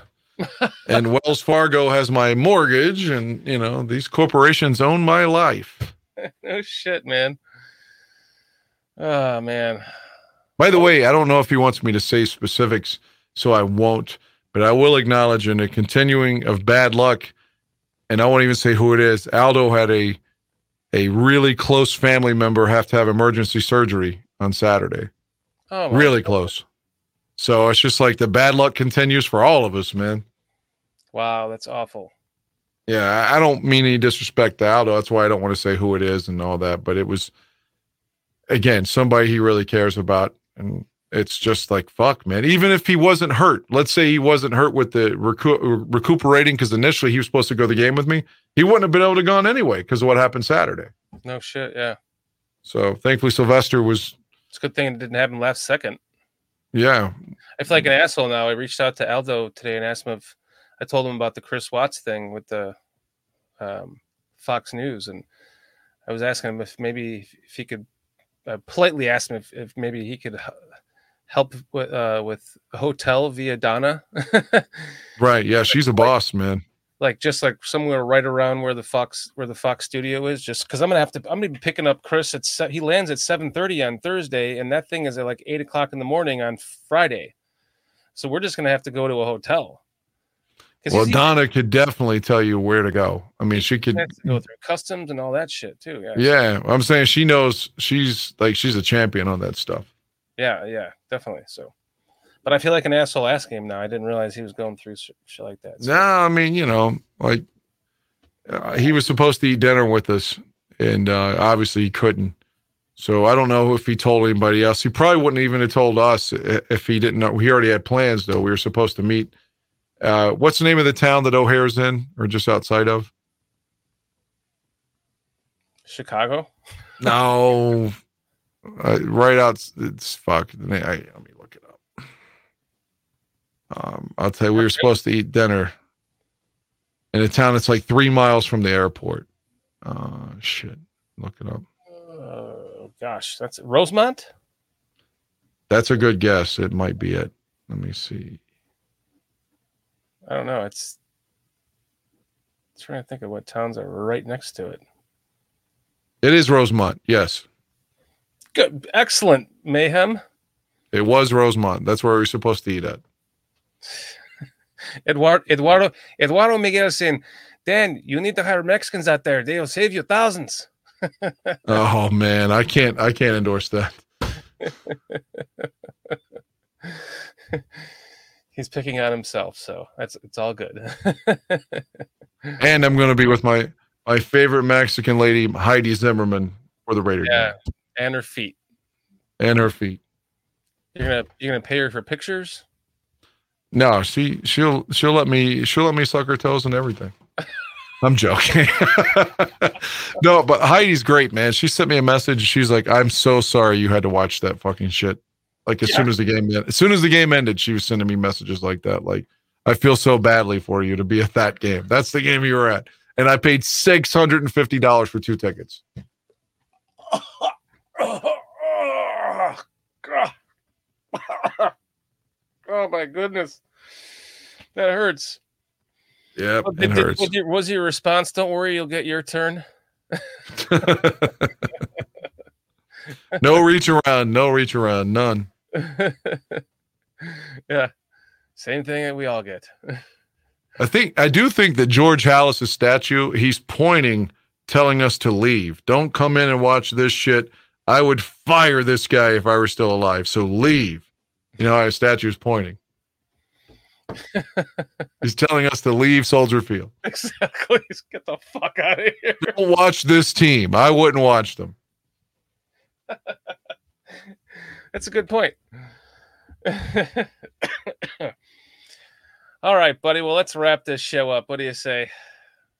If that's what you want to do, that's fine. Do, should we do something like for real? Try to make it like go out on a good note or something. I feel like something to make it full circle. I don't know. I feel like it doesn't. It's like a song without an ending or a movie without an ending. Right yeah, now. it's like uh, there's there's like um, uh, no closure to it. It's like the yeah. It just feels incomplete right now. Okay. Well, um, why don't we end it on a positive note by saying, Okay. um, all right. So even though we have a four game, you know, only four games or four days to go before we play the next game, right? We have to look at the positive side, guys. Um, we're going to be doing Malort shots, right, Mark? and um, the Bears, the Washington is also on a a, a, a four game, you know, hiatus between it between the two games that they played, so they don't have an advantage. They don't have to travel. We They don't do. have to travel, but you know, maybe the travel is good for us. It, it gives us time to think on the plane and reflect and watch game film. Oh, let, let me say this real quick too, uh, and not to interrupt your thought, but in Green Bay, the Bears, the the the audience, I was there. The crowd turned on Fields and the team by the third quarter and was booing them. Yesterday, the crowd overwhelmingly was supportive the whole game. The only time I heard any boos was when Russell Wilson kneeled down to end the game, and then when when everyone was walking off, that's when the, the crowd booed. But during the whole game, Fields had support the whole game. I saw somebody tweeted uh, they were walking uh, fans chanting Caleb Williams, Wow, I didn't hear that. and one of them was wearing a color jersey. I saw a Cutler Denver jersey while I was there. Nice. Yeah, that's old school. I, I saw probably three or four Bears Navy Cutler jerseys, and I had on the 1940s one, and I saw, like I said, a Bronco blue one too. I burned my Cutler jersey. See, it's what I'm saying. Everybody, it's like fashionable to hate Jay, but what- if uh, he struggled as much as Fields did, I mean, God, Fields gets a pat on the back and a fucking blowjob when he struggles, but Jay gets like a fucking, you know, uh, the whole city telling him that he's a bum. Oh, you weren't really hurt in that championship game. Uh, I was uh, that game. That game ruined an entire year of football for me. I don't even. I didn't even watch the next season. I I didn't. I didn't watch a Super Bowl. I didn't give a fuck. It ruined it for me that that loss, and uh, the the half the reason why I burned the the jersey though was it was it was one of those jerseys I bought walking to the game and just somebody was selling it on the street. So it was like the off color blue. It was like Oh, yeah. blue. You don't want to buy one of those fake jerseys. They're Yeah, terrible. like a cubby blue Cutler jersey, and I was like, ah, fuck this jersey. So I'm like, fuck Cutler. So I burned it. If it would have been a nice jersey, I'd still have it. I just put it. I, I would put a new name on the back. I'd put like Gordon on it now or something. It's, I guess it's about time. He's going to miss Washington and he could come back. Yeah, that'd be So nice. after the bye, he should be back for Minnesota. I I assume. I think he had surgery on his broken hand. I guess he could have a club or something. I, I don't know.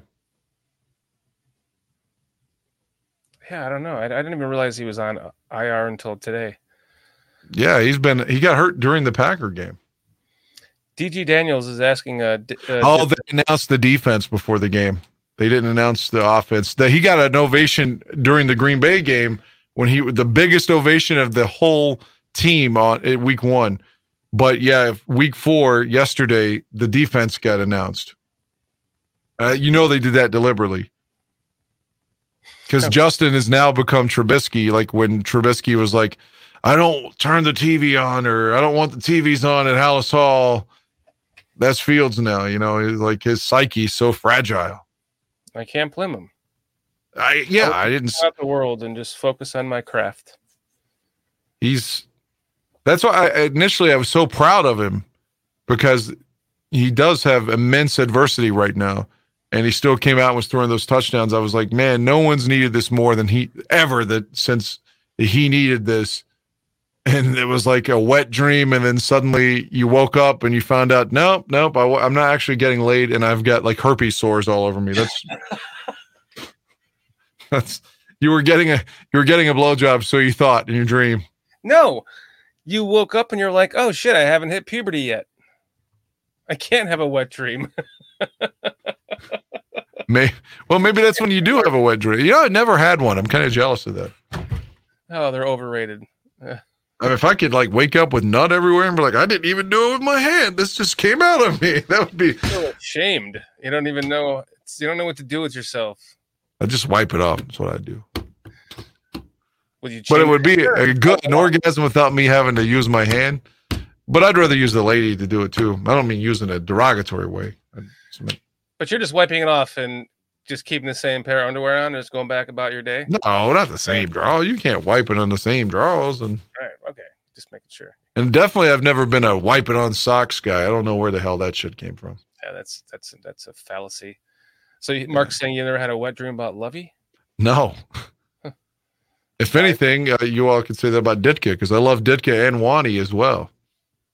Love Dave Wannstedt I love them for about a year.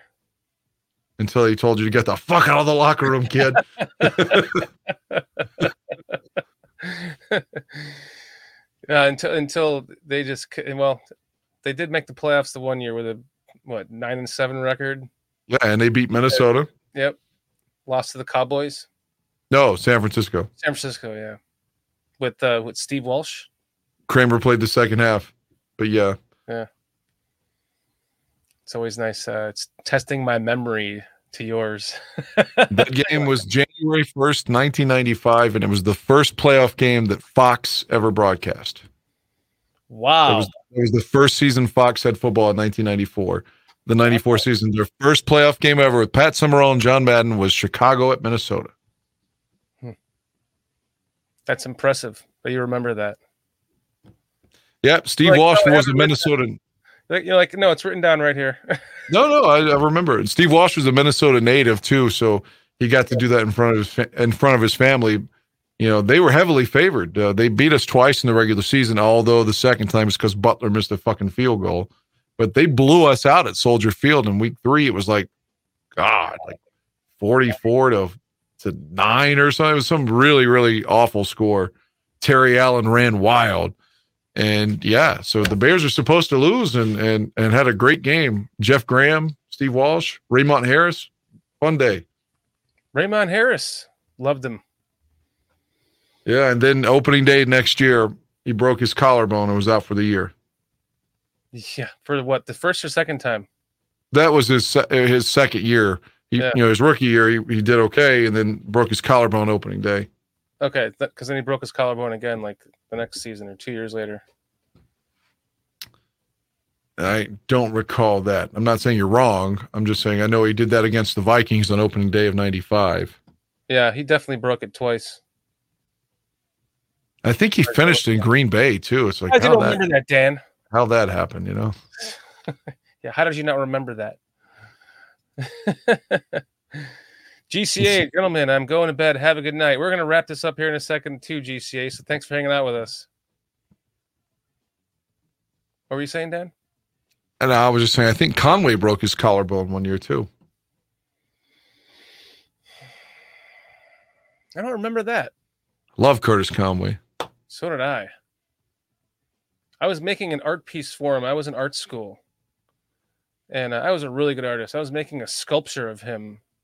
And uh, I never finished it. I was going to give it to him, but I was like, how the fuck am I going to give this to him? You're gonna make me a Lovie one? Yeah, yeah. I make you I make you a Lovie statue there you go. with the beard and all. I don't like the beard. I'll just have him standing in your room like this. he could say Rex is our quarterback.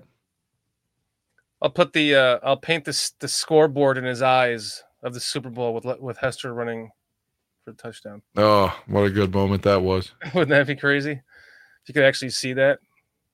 You thought for sure, you really thought. I mean, even Thomas Jones said it. You thought when Devin Hester returned that kick to start the Super Bowl, which has only happened once ever, no other Super Bowl's ever begun with the kickoff return for a touchdown. So you thought when Hester returned that kick, we're a team of fucking destiny. Yeah. This is our year. This is our game.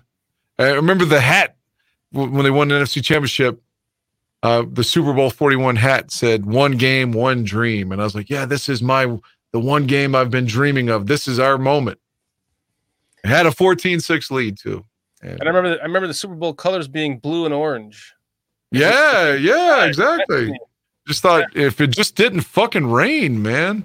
Monsoon. And I, you know, I've said this. I, I asked Greg Gabriel, I asked Thomas Jones, uh, and Jones answered it differently. He said that he thought the game was too big for Rex. But my question essentially was, if you bench Rex and put in Brian Griese there in the second half, and I love Rex, I did, um, but you can't worry about someone's feelings in the championship game. If you're struggling this poorly, we'll go to the other guy. And I think if they put Griese in the third quarter, we might we might have won. Mayhem's agreeing with you, and I, I I think you're right. I mean, he was he was struggling. That rain hurt things though. I mean, uh, because Rex had you know had his he struggled early on in the New Orleans game, but man, that end of that end of the game in New Orleans came back. He had that big drive, went five for five straight down the field and threw a touchdown to Berrian that essentially clinched it. And so, I mean, and he, he had a big throw to set up Robbie's field goal against Seattle in overtime, a seam route to uh, Rashied Davis. hmm that set up the game winning field goal on a third down with a blitz coming at him too. And so Rex has some good moments, man. But Uh, man. Gabriel said the main thing to hurt Rex was when he broke his ankle in uh, St. Louis, that it hurt his mobility too much. He it took that element away from him, where he was a really good runner before that. Yeah, yeah. But he was still 21 and 14 as a starter. I mean, think about that. Rex Grossman won 21 of 35 starts. In 29 starts, Justin Fields has won five. I remember his first game. He threw a bomb to like fucking.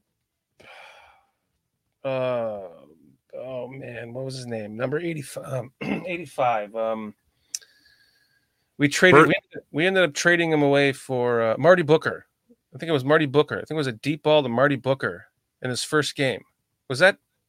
Yeah, that was against Washington, and he and that was the second game. But you're right, he beat the famous. Everyone loves uh, uh, the guy they traded to Denver for Portis. You're supposed to be the best corner in the league. What what's it? They traded him straight up for Clinton Portis. What is it? Wait, Champ Bailey. Yeah, Champ he Bailey. beat. Yeah, he beat Champ Bailey. Uh, Rex did in, in that game against Washington. But his first game ever was against Minnesota.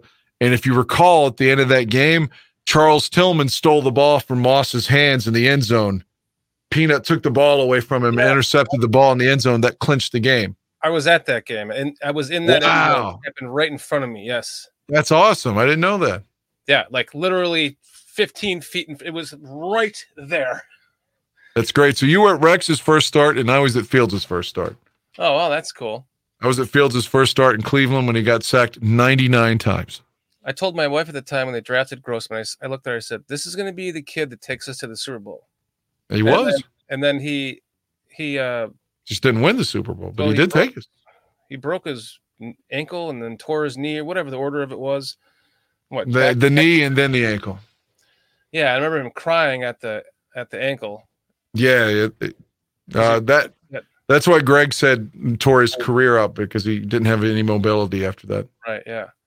And I mean, he was he had his shortcomings, but the, the dude could sling the fucking ball.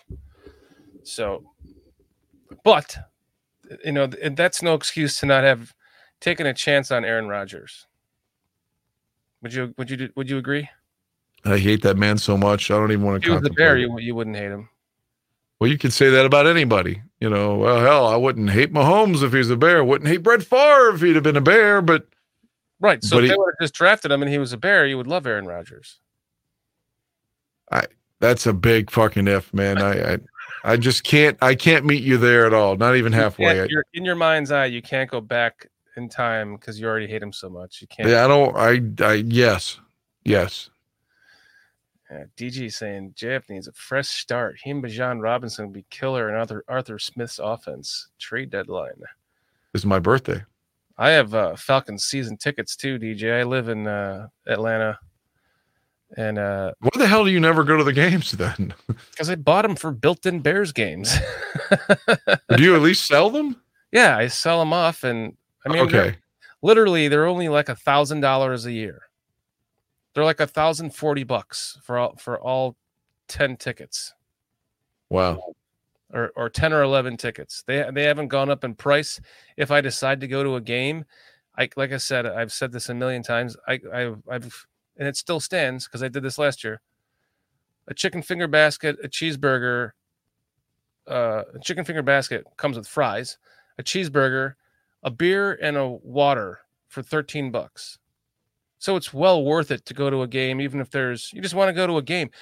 Like they have the draft party, so I can go to the I can go to the draft and just hang out on the field and watch the draft if I am so inclined to. But uh, I also get uh, first dibs on concerts and shit. So if my dumb ass would have paid attention to the fact that Taylor fucking Swift was going to be here, Oh, don't bring her up. I could have bought those tickets for 300 bucks and sold them for 25 million a piece. You know, actually, my email.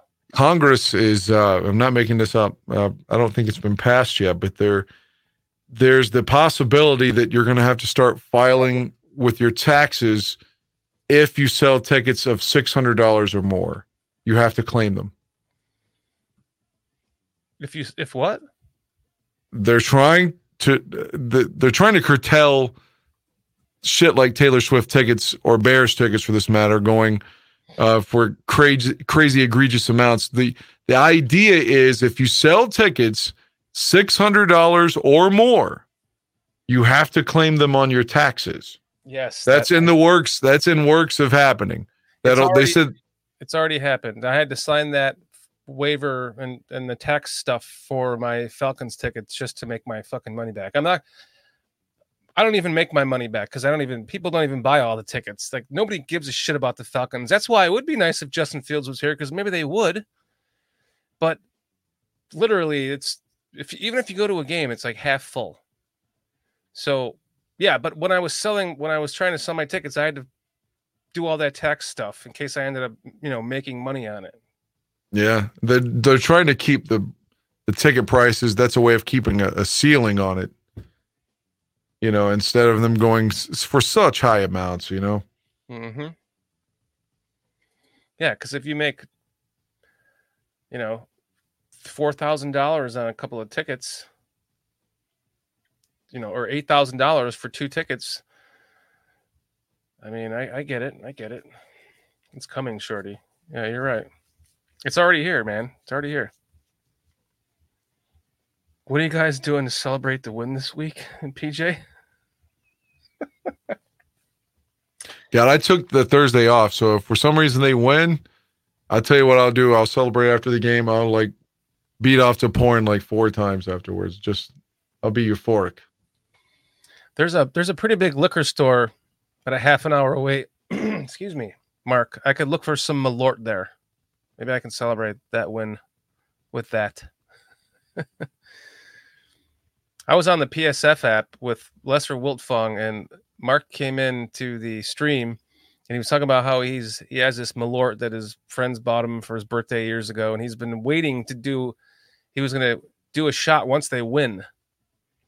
So he was so damn excited that he He's was never taken that shot.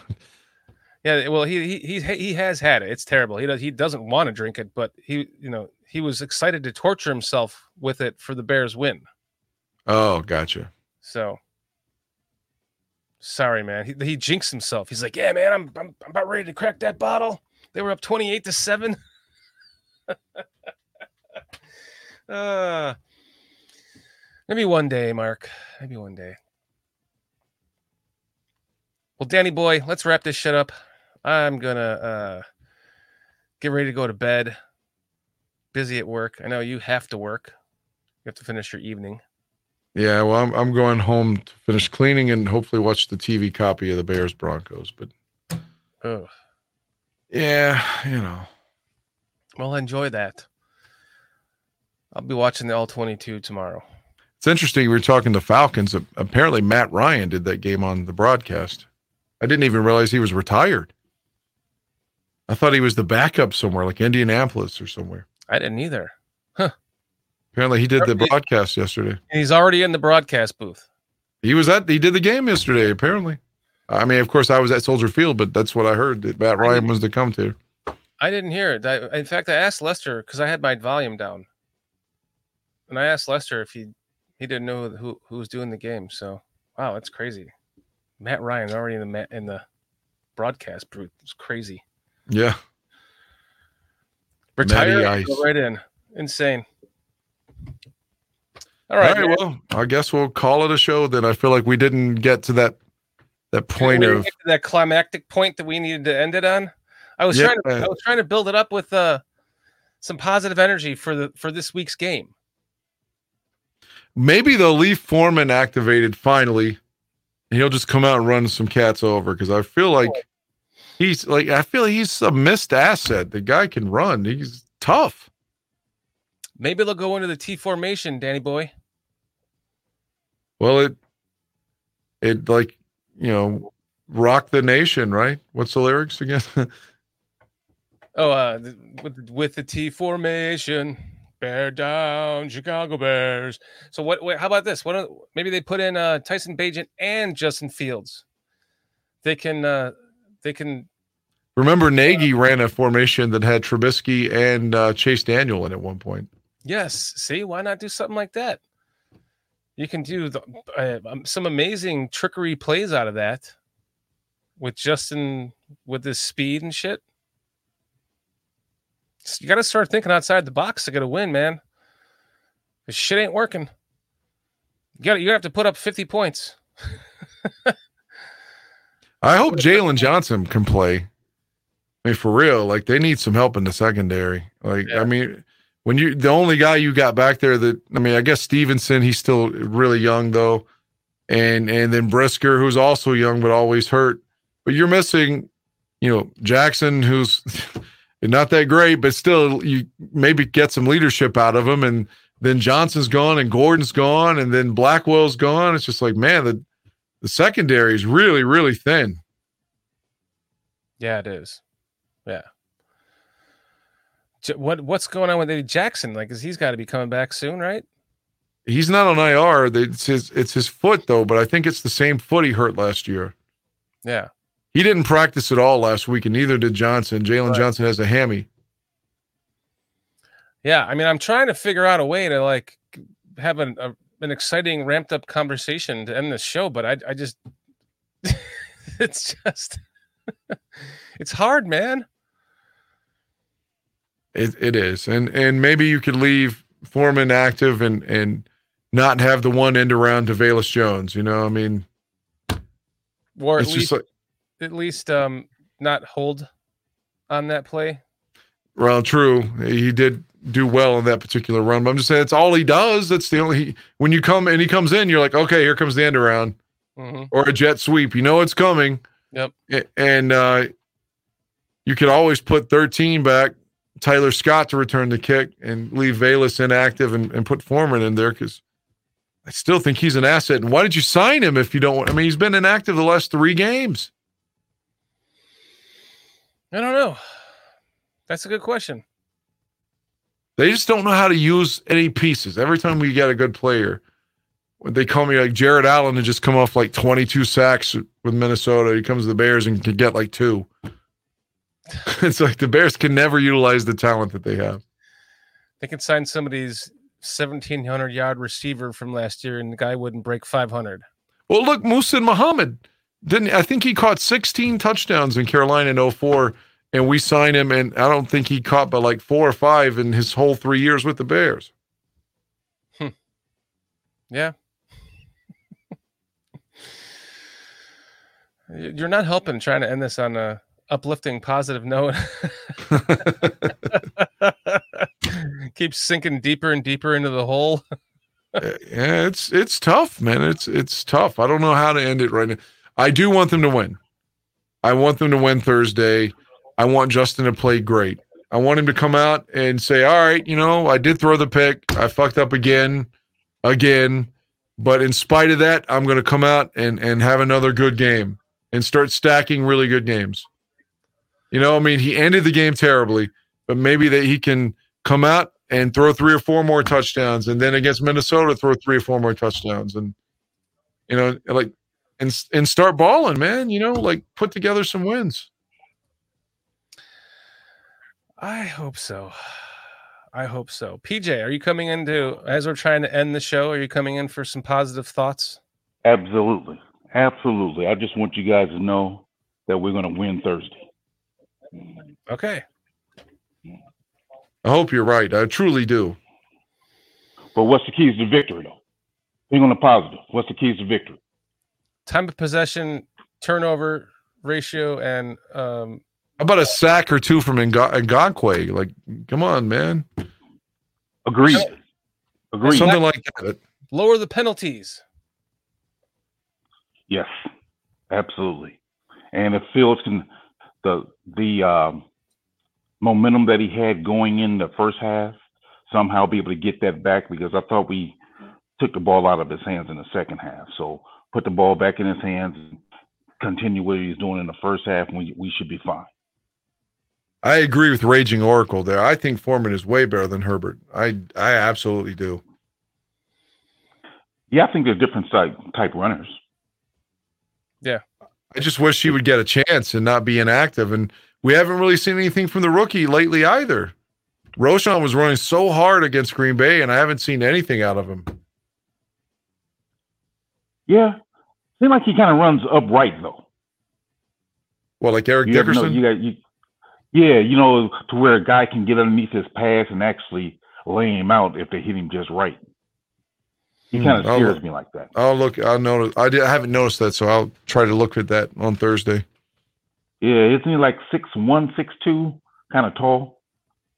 So I'm I'm I'm concerned with that kind of running upright, not like leaning down into it. And if you're not gonna, if you're not gonna run out, I mean, I'm not saying every play has to be a pro formation or I formation, but if you're never gonna use Blasingame, then why not have Foreman active and put 35 inactive? Although I would use the fullback, but if they don't want to use him and they're just going to either be in the shotgun or pistol the whole game, why not have the other back active? Or, or, what about not having Homer active? I don't know how much he's doing on special teams these days. Right, right. They think he's a really good special teamer, I guess. But what are you doing in special teams? I mean, most kickoffs are uh, going into the end zone, so you're not using them there. Uh, punts, okay, but he's not really the one who's a gunner on the punts. So again, what is he doing on special teams? I don't know. I mean, I don't know. It's like uh, I don't. I honestly don't know if Poles is somehow influencing the inactives or if it's Eberflus. I, I don't. I really wish I knew the answer to that though. Like, who's the Yeah. one who's doing these healthy scratches? And I still think I feel bad for Claypool. His time here is done now. He's never going to play another down with the Bears. But as far as we know, it's because he said they weren't utilizing his talents. I, I mean, the, the guy, the guy's speaking up for himself, though. Why wouldn't we be happy about that? He wants to win. That's not what happened though, Dan. If if you listen to what Field said, Field said in his post game interview, he said something about emotions regarding Claypool. So I'm thinking they had a meeting or a team meeting after that or something, and he must have got too emotional and probably really went overboard. He said he, That's would, what he wish he would it. keep his emo- his emotions in check. Yeah, Something like see, that, yeah. yeah, that's what it was. So yeah, he probably said he said that thing in the interview. The coaches probably asked him about it, and then he probably slipped there and uh, said something to him and got too emotional about it, and then they told him to stay at home. Well, when it like we, I don't know if you heard earlier, I was surmising essentially that it'll be great whenever he gets with another team because he's going to be shooting and telling us what his opinion was of Chicago, whatever oh, team Oh, he gets to, because he's got a contract to get. So he's going to be telling everybody it wasn't my fault, it was blank. So we're going to find out maybe a peek behind the curtain when number 10 goes to another team and figure out what this mass hysteria and dysfunction is about.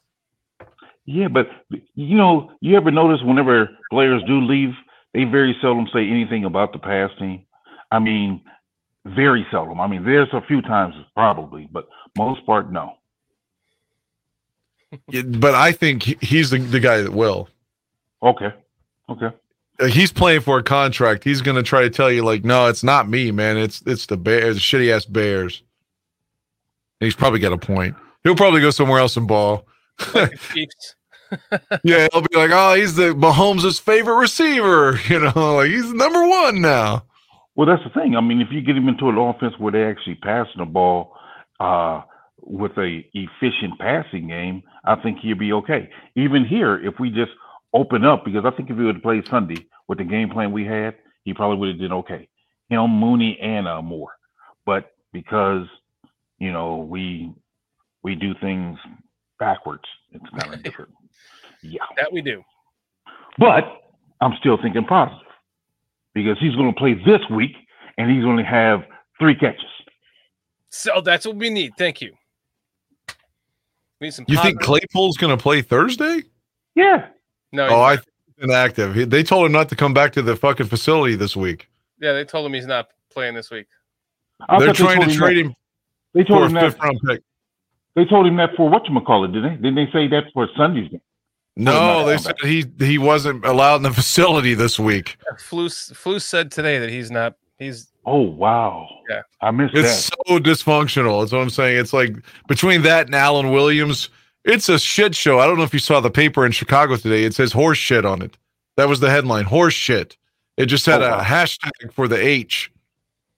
Yeah, and it really is. It's just horse shit. Yeah, show him, Dan.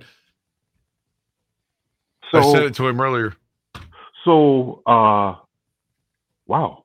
That's so I guess I'm starting to start looking for a new coach then. They got a But- picture of him looking beleaguered with with the word horse shit. there it goes. It's the Sun Times. That is the Chicago Sun Times, not someone's tweet. That is a Wow. fucking newspaper in the third media market in the country. Wow. That's crazy. That's crazy. And see, I didn't know all that, but Yeah. I don't know. yeah. But they're still positive though. They're still positive. yes. The yes. because my fear is, I don't know if you guys touched on this or not. The, the fear for me is we draft a new quarterback and the same thing happens all over again because you never solve the problem. Because Fields is not the problem.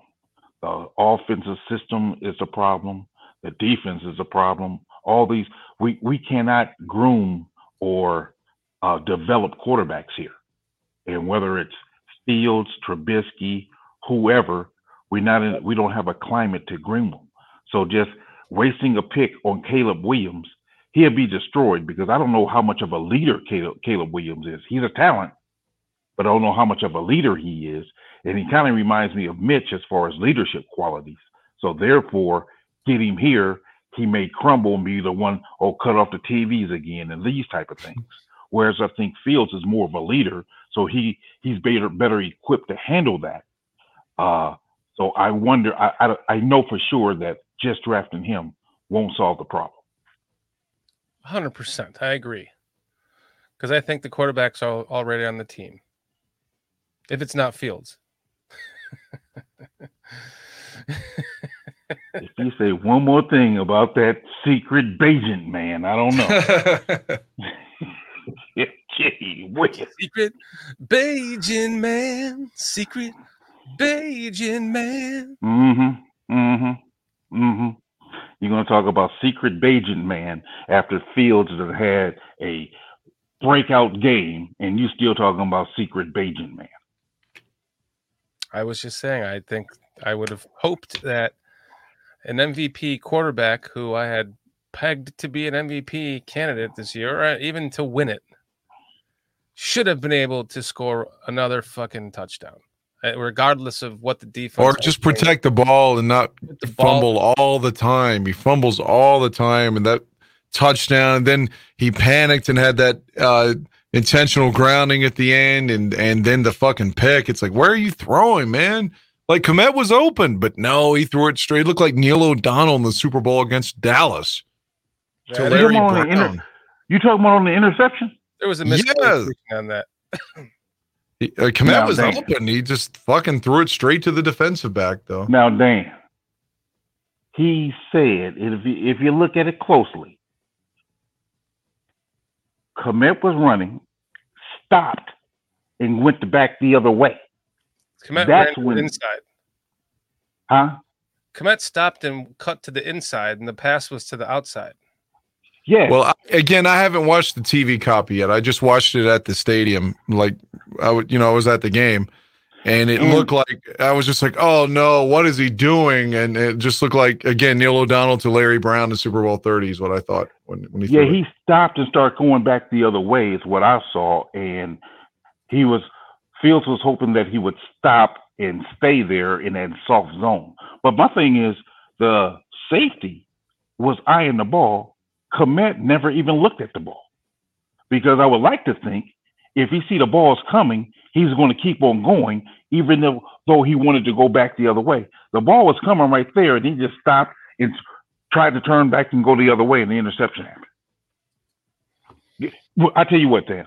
When you get a chance, watch the TV copy I hope to watch it think. tonight. Actually, and let- t- tell me what you think.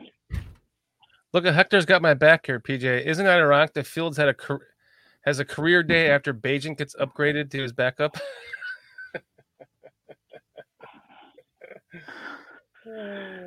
Who was it? Hector? Hector?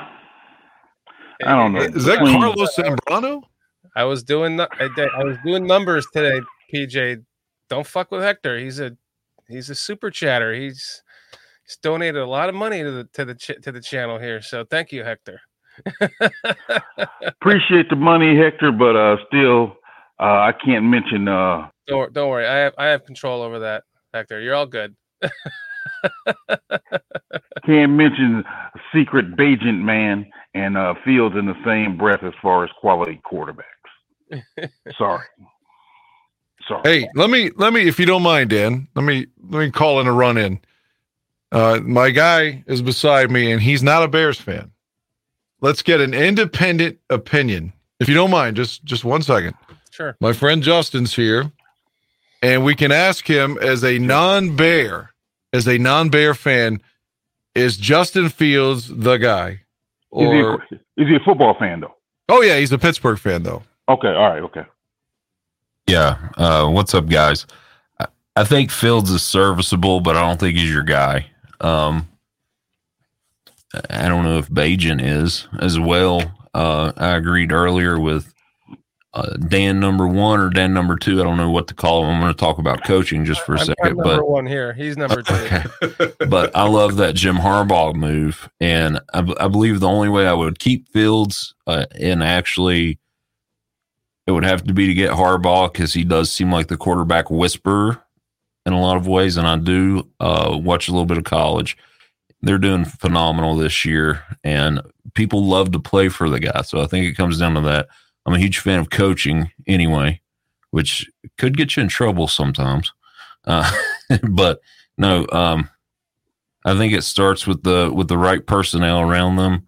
Fields, as of now, if they're not to get rid of Eberflus, he's done. Like he, you might as well send him to the Colts or uh, somewhere to back up a team. Um, and uh, Caleb Williams looks like the guy everybody is clamoring over, and he's compared to um, three quarterbacks in one. It was Burrow, Lawrence, and um, again, this was Colin Cowherd, a USC lover, but uh, I believe it was like uh, Burrow, Lawrence, and Mahomes or something in one. I can't remember.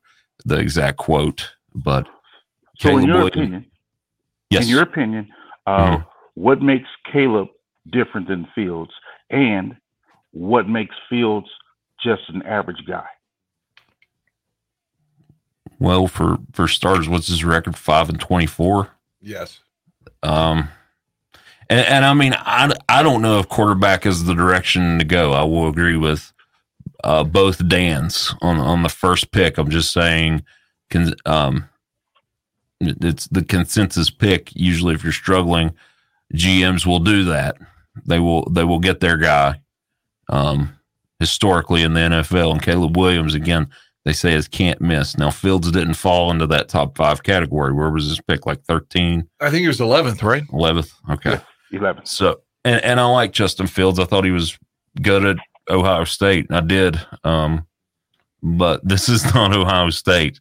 Um, and I'm not knocking on you guys at all. I mean, there's a ton of things to do. Uh, as, as Dan, um, mentioned earlier, pass rush. I'm looking at Chase Young because uh, the commanders haven't committed just yet to him. Um, oh no! Don't even and- get PJ started. Shit. N- No, they have not. I mean, I don't know what the plan to do is there. I, I think they would be. So I, I think actually they're probably going to offer him a max at the end of the year. But there are a few things to do um, before you really commit to Fields. Maybe you could get him on some sort of uh, team friendly contract and be like, "Look, man, we're trying to rebuild this roster. What what's the cap space?" Somebody told me ninety two million today. Another Bears fan. I don't know if Well, Fields is still under contract next year. Yeah. right, right. So and they go- can hold him for his fifth year option. Yeah, the fifth year option. I got you there, but Okay. if uh, I, I'm talking, I guess long term for you guys. Um, Right, That's why I said Jim Harbaugh. Like if you, you if you can get Jim Harbaugh next year, you still have Fields with two years left because you can fifth year option him, and Harbaugh will if you if Harbaugh can't get the best out of Justin Fields and turn him into the quarterback that everyone in Chicago was like had been clamoring for him to be, that believe he can be, that still hope he can be, then nobody can, and then then you move on, I guess. He did it with Kaepernick. He did it with Alex Smith. He did it. he- He's done it at Michigan a little bit. Um, it's a different culture, college and NFL, obviously. Um, uh, but I think it starts from there. And I, I, I'm sorry. Well, I'm not sorry. You guys aren't big fans either. I hate Eberflus. Of Eberflus. Sorry, I can't stand him. I don't like the name. I don't like the game. I don't like anything about him. The Bears are the laughing stock under his regime. He's supposed to be this uh, defensive minded, right? He was a defensive coordinator at the Colts for a little Right. while. I guess Right. that's why they stayed out of the playoffs for a little while. Um, I, I didn't like the hire originally. I actually said maybe Bieniemy at first, and and Dan was like, "No, no more Chiefs, no more Chiefs." But I love Bieniemy as an offensive mind. Um, you have to go uh, offensive minded here with your next coach, uh, which is a trend in the NFL again historically.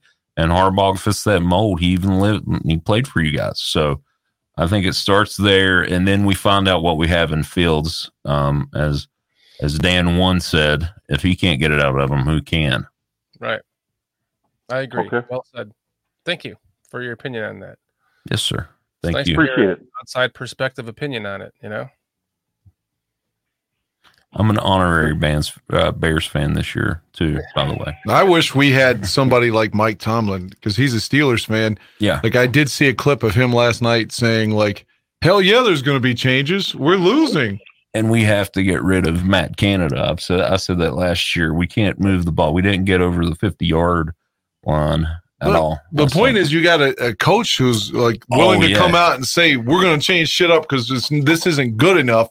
Whereas Eberflus is still trying to convince us that everything's okay. You know, we're playing really well in practice, which is some shit that Trestman used to say too. and we don't even know what the deal is with uh, Claypool. Like you said, he, he oh well, he's. You told me by the way, you predicted Claypool would not play on Friday when I, I said- did, yeah, I did. and I said, I don't, maybe I don't know. Six Yes, he's the guy that sh- uh, that showed me Claypool's uh, the initial video of what he said in the locker room to Courtney uh, the beat writer, Yeah, and I was like, "Oh, he won't be active Sunday. Guaranteed, they won't have him active." And sure fucking enough, yep. when, when I found out, I was like, Dan was right. Like those um, nutty Alex Jones fan. Alex was right. Dan was right about the Bears. It- it- please don't compare me to Alex Jones. no, no, no. Well, um, uh, no, I apologize. No, uh, uh, you hear that on those little sp- but no, I think it starts from the top. You got to get rid of Eber, Eberflus. Um, Paul, did someone ask the question about Ryan Poles earlier? Um, uh, what question? Is he the guy to be to be the GM? That's what I th- I think I kind of said that because No, no. I, I read an article about Poles that I really enjoyed. He's a football fanatic. Here, here's one for you too. And I was trying to talk to um, Dan. I was like, you know what? I love Sean McVay, which it's going to be hard to get him out of LA. But couldn't you entice the LA Rams with some maybe mid round picks, like third, fourth round picks? Nope. And maybe, maybe if no, I understand. Well, another thing too is that McVay. I shoot that down only because McVay, even after they won the Super Bowl, was talking about retirement, and uh, and has been flirting with networks to get a, a deal. So I don't. If you would give up something for him, he's liable to quit uh, pretty quickly. So I, I, I mean, hey, he won a Super Bowl and he's doing well this year That's with true. with a lot of young talent. And we can't do that. So I have I like think McVay envy. I just think he's a great offensive. I didn't realize this until I was actually not a McVay fan until probably this year, and I was like, you know what, that guy's doing a, a little, a little bit of everything with not a ton. I mean, they have some stuff, but uh, I was thinking McVay. But like you said, it would be hard. So Harbaugh, I love the Harbaugh. But that's my opinion on it. I just think with McVay, we would probably have to give up the first overall pick, if if not just that, probably even another first round pick. Because if I'm not mistaken, Payton costs. Uh, You're right. Denver You're- Yeah, you're pick. right. I think So, you're right. So Never mind have then. to give a, yeah, we have to give up a lot to get here. Well, 92 million in cap space, if that is the number, you know, we're above, around that 90 million mark range. You guys can figure some stuff out defensively for sure. And uh, well, we need the right defense coordinator too. that's true. Yeah, they took Tremaine Edmunds, who was solid as really solid in Buffalo, and he's been an invisible man the first month of the year at the Bears, Man, he's bad. He's been bad. He's been bad. He's been very bad. getting blocked by wide receivers routinely. and missing tackles. Yeah, he's. I mean, Yeah. I thought he was an all-pro kind of can't miss signing. You know, Are you guys the Chicago Cubs now? I, I hate to say this, but what was the year? 1908? yeah, and I'm going to be one of those old Cubs fans, No, you're not. No, you're not. 79, trying to win a championship. Win is coming. Super Bowl is coming. Two years. Super Bowl is coming. I like your um, positivity. I do. Absolutely. That's got to be after Eberflus is fired, I would imagine. Yes. I think he should be gone after yesterday. Oh, I concur with that. Dan, you were there. I felt bad for you. I'm like, well, safe travels. Because how do, how do you console a guy, you know? Well, the- Especially when think my boy is uh, happy beside me at the game, so happy about Denver winning. Yeah. And they're a dumpster I think- fire to me. I, I think the problem with trying to fire Eberflus right now is we have nobody to take his place. You we could get nobody the hot dog vendor, I think. Just get the hot the, the popcorn boy, whatever. It doesn't matter. The cheerleading coordinator. Um, you you, you got to get that guy out of there quick, fast, and in a hurry. Send him back to Indy for a, a, a three dick donkey and and a, pa- a pouch of Gatorade.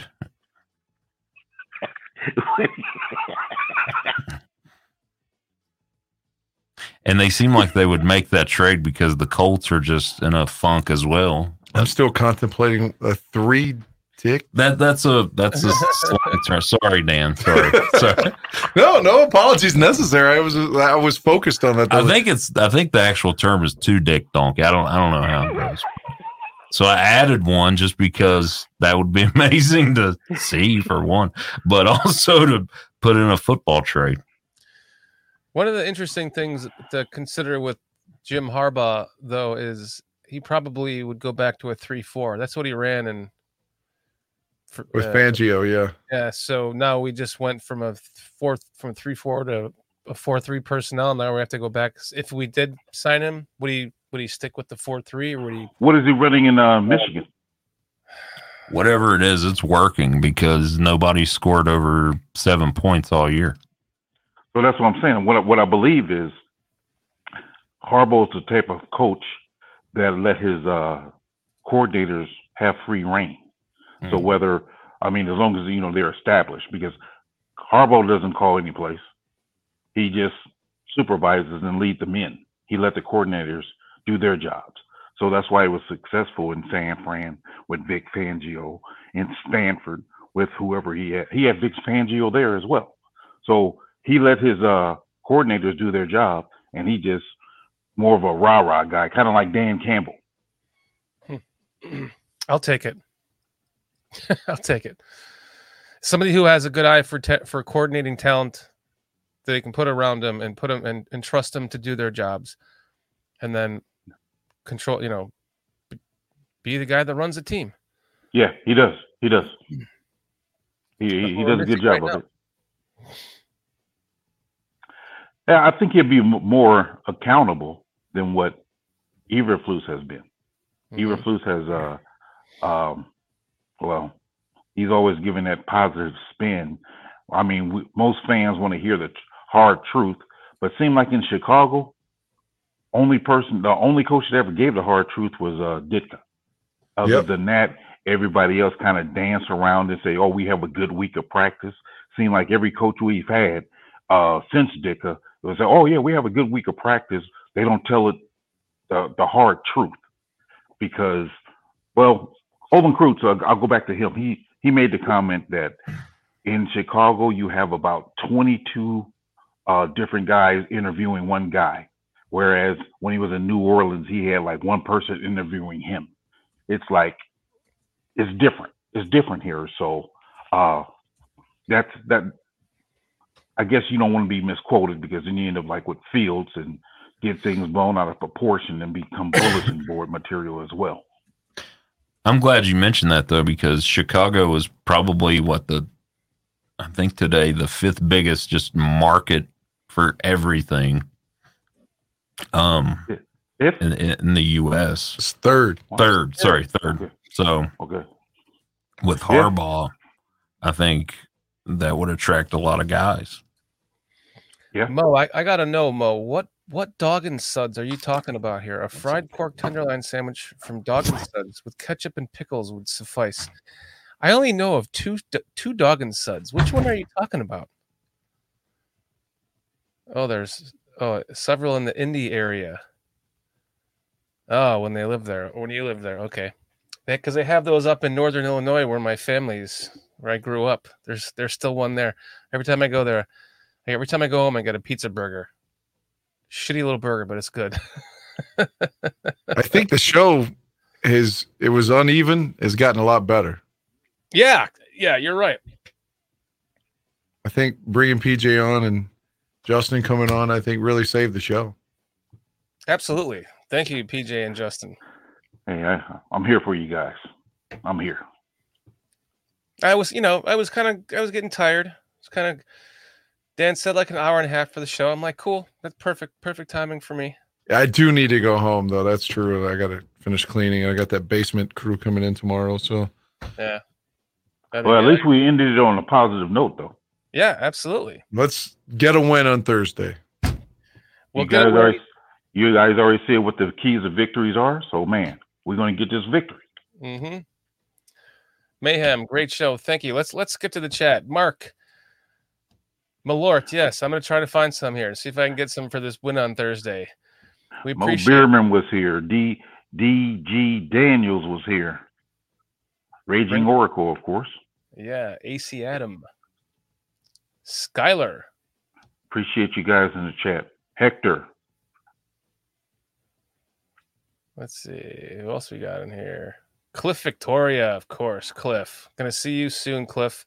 Always You're gonna, you're gonna meet. You're gonna get to meet Cliff too, Dan. Well, I look forward to it. Yeah, we're gonna have a blast that weekend, win or lose. There Don't, and if we lose, uh, don't make me give you a, ki- a kiss on each cheek again, Dan. Oh no, you don't. You don't have to.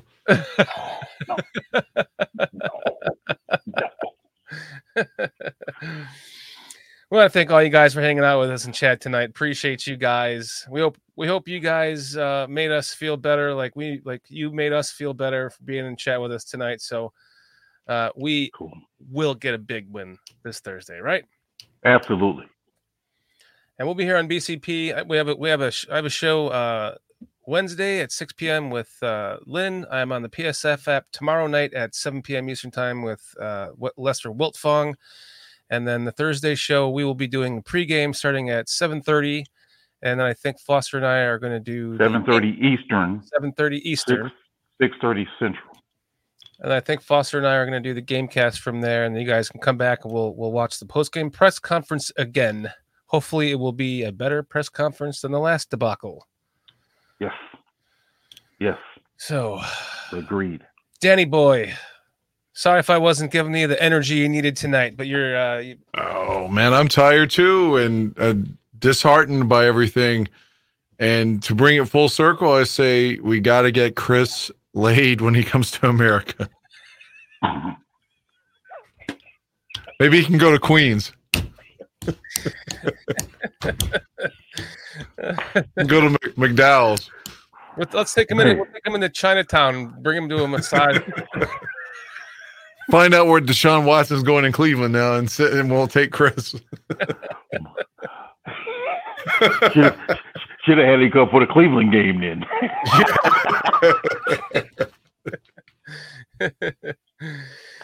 oh, I'm man. not sure if Chris is a put a thumb up my ass kind of guy like Watson, but maybe.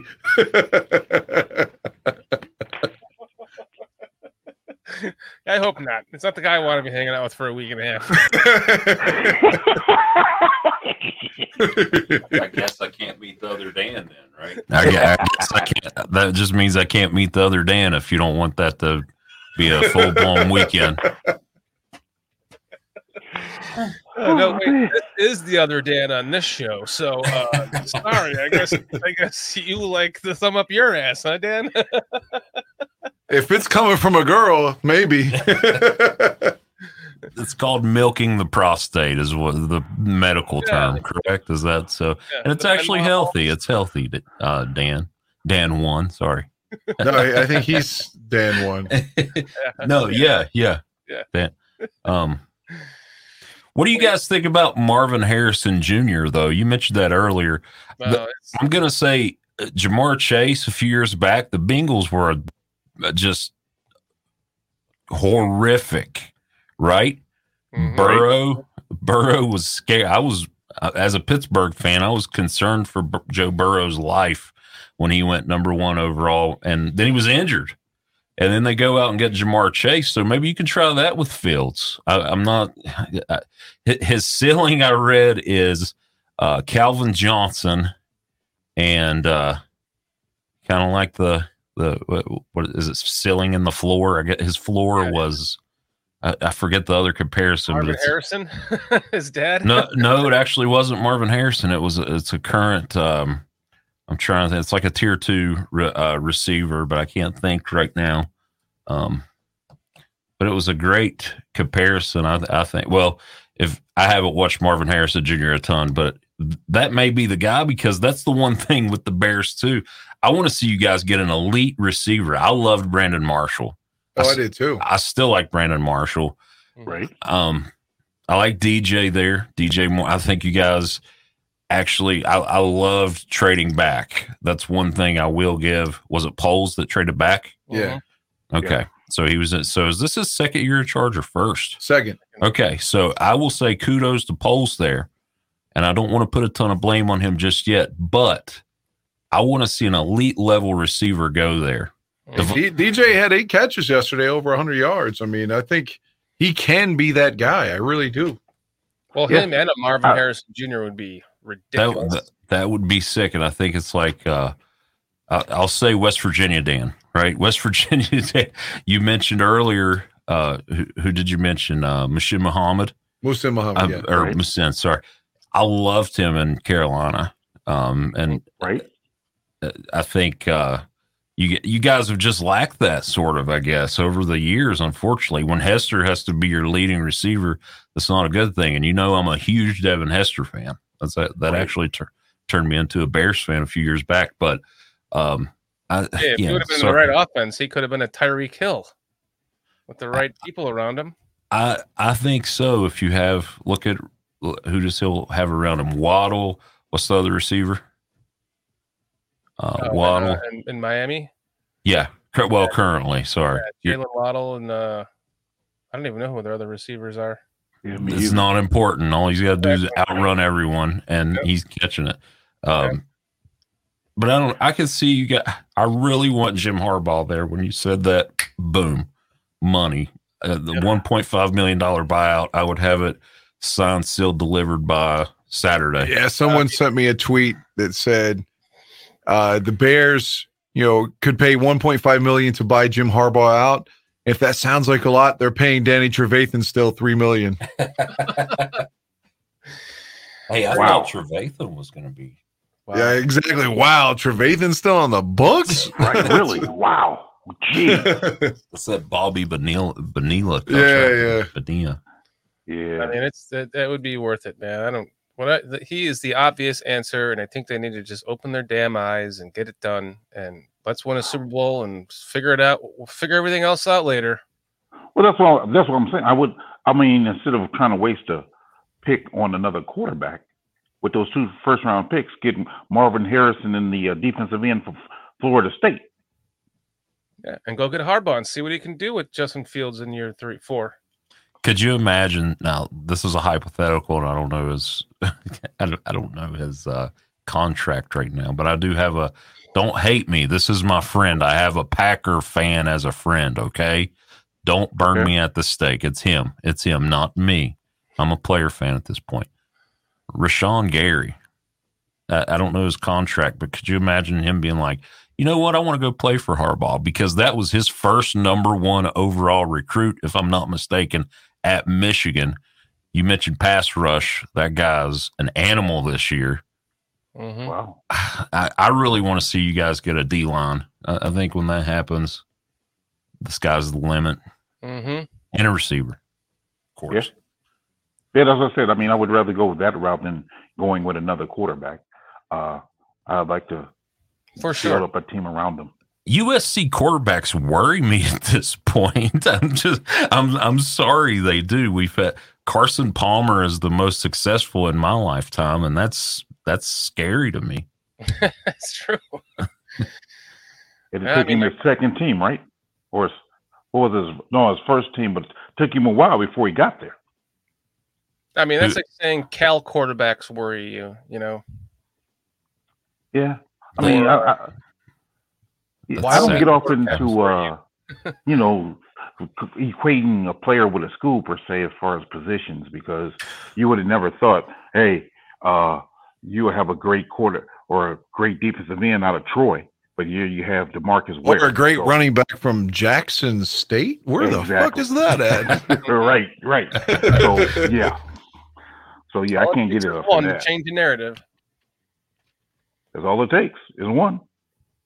Like Fields going to do for us. Exactly. Well, I'm Sorry, glad you're still high on Fields because I'm I'm kind of I'm on and off the bandwagon. Really, I know he is struggling mightily, but I think this current regime again with Eberflus and who's your guy's OC? I don't know. Luke Getsy. Oh, Getsy, that's your okay. Who Sorry, Doesn't Getsy.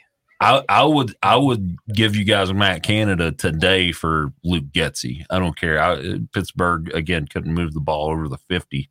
I would give Pittsburgh one of our first round picks for Mike Tomlin. I love Mike so much. He's my favorite coach, of course. Uh, How crazy we talked? No, we didn't. Sorry, I talked with a friend. I've only had three coaches in my lifetime. The Packers. Oh, yeah, I know. I hate. I hate to bring your the pack up, but again, they've only had three quarterbacks in my I had three lifetime. coaches in my last dump.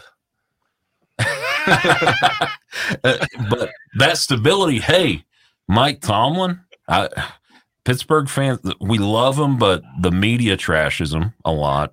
Uh, Unfortunately, at times they even have a little bit with the whole comment yesterday. But as Dan said earlier, he's willing to own up to it. They have to change some things, and uh, And he called out the Patriots for fucking with their headsets every time they go up there Yeah. and they're, they're cheating and shit. So- and he tripped Jacoby Jones and was like, "I didn't see him." Do you remember that? Do you I don't.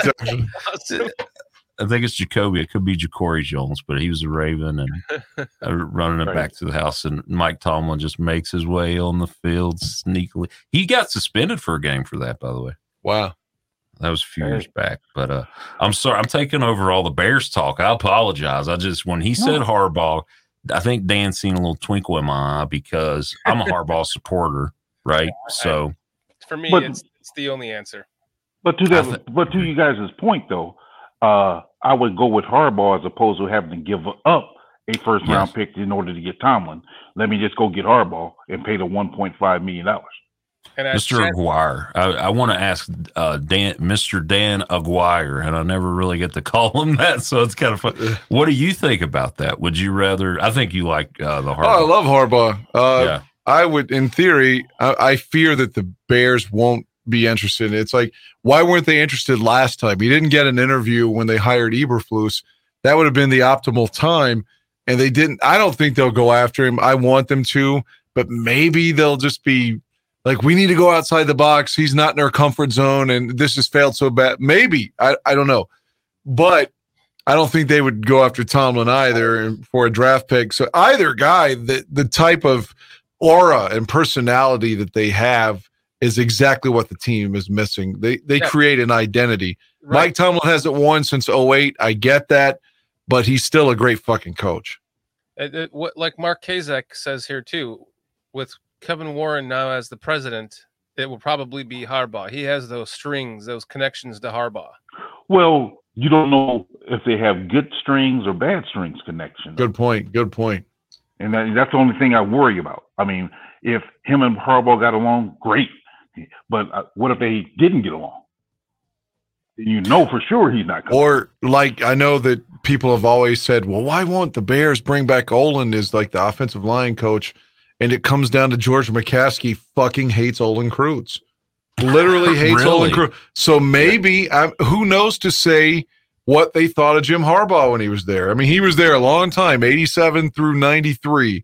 Maybe they're Yeah. like, man, that dude was a dick. Fuck him. We're not bringing him back. I mean, you, you don't know. I, I I have no way of knowing that's what they think. But if George hates Olin to the point, and that came from Olin, by the way, Olin said that George hated him, and so if if that could affect Olin from being able to coach, I mean, who's to say that they they don't like Jim? Maybe that's why they didn't give him an interview.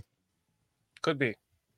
Got it. or, or it's what I think the reason why they didn't give him an interview is because they already had their mind made up on Poles, although they didn't officially uh, interview him yet. But he told them who his top three were, and those are the ones he's probably in, they interviewed for him, because he, I don't think Harbaugh was a pick of Poles. Mm. Yeah, he probably didn't want to be overshadowed by his coach. Mm. But after That's you fail one, so yeah. mightily, losing 15 out of 16 and 14 in a row. Who cares? yeah, I hope that he's willing to swallow his pride a little bit on this next hire. To to that point, you said his top three. I have a question uh, for and it's Dan, and I'm sorry. What what is I've had That's to get PJ. Just call PJ, what- Just call me Shorty.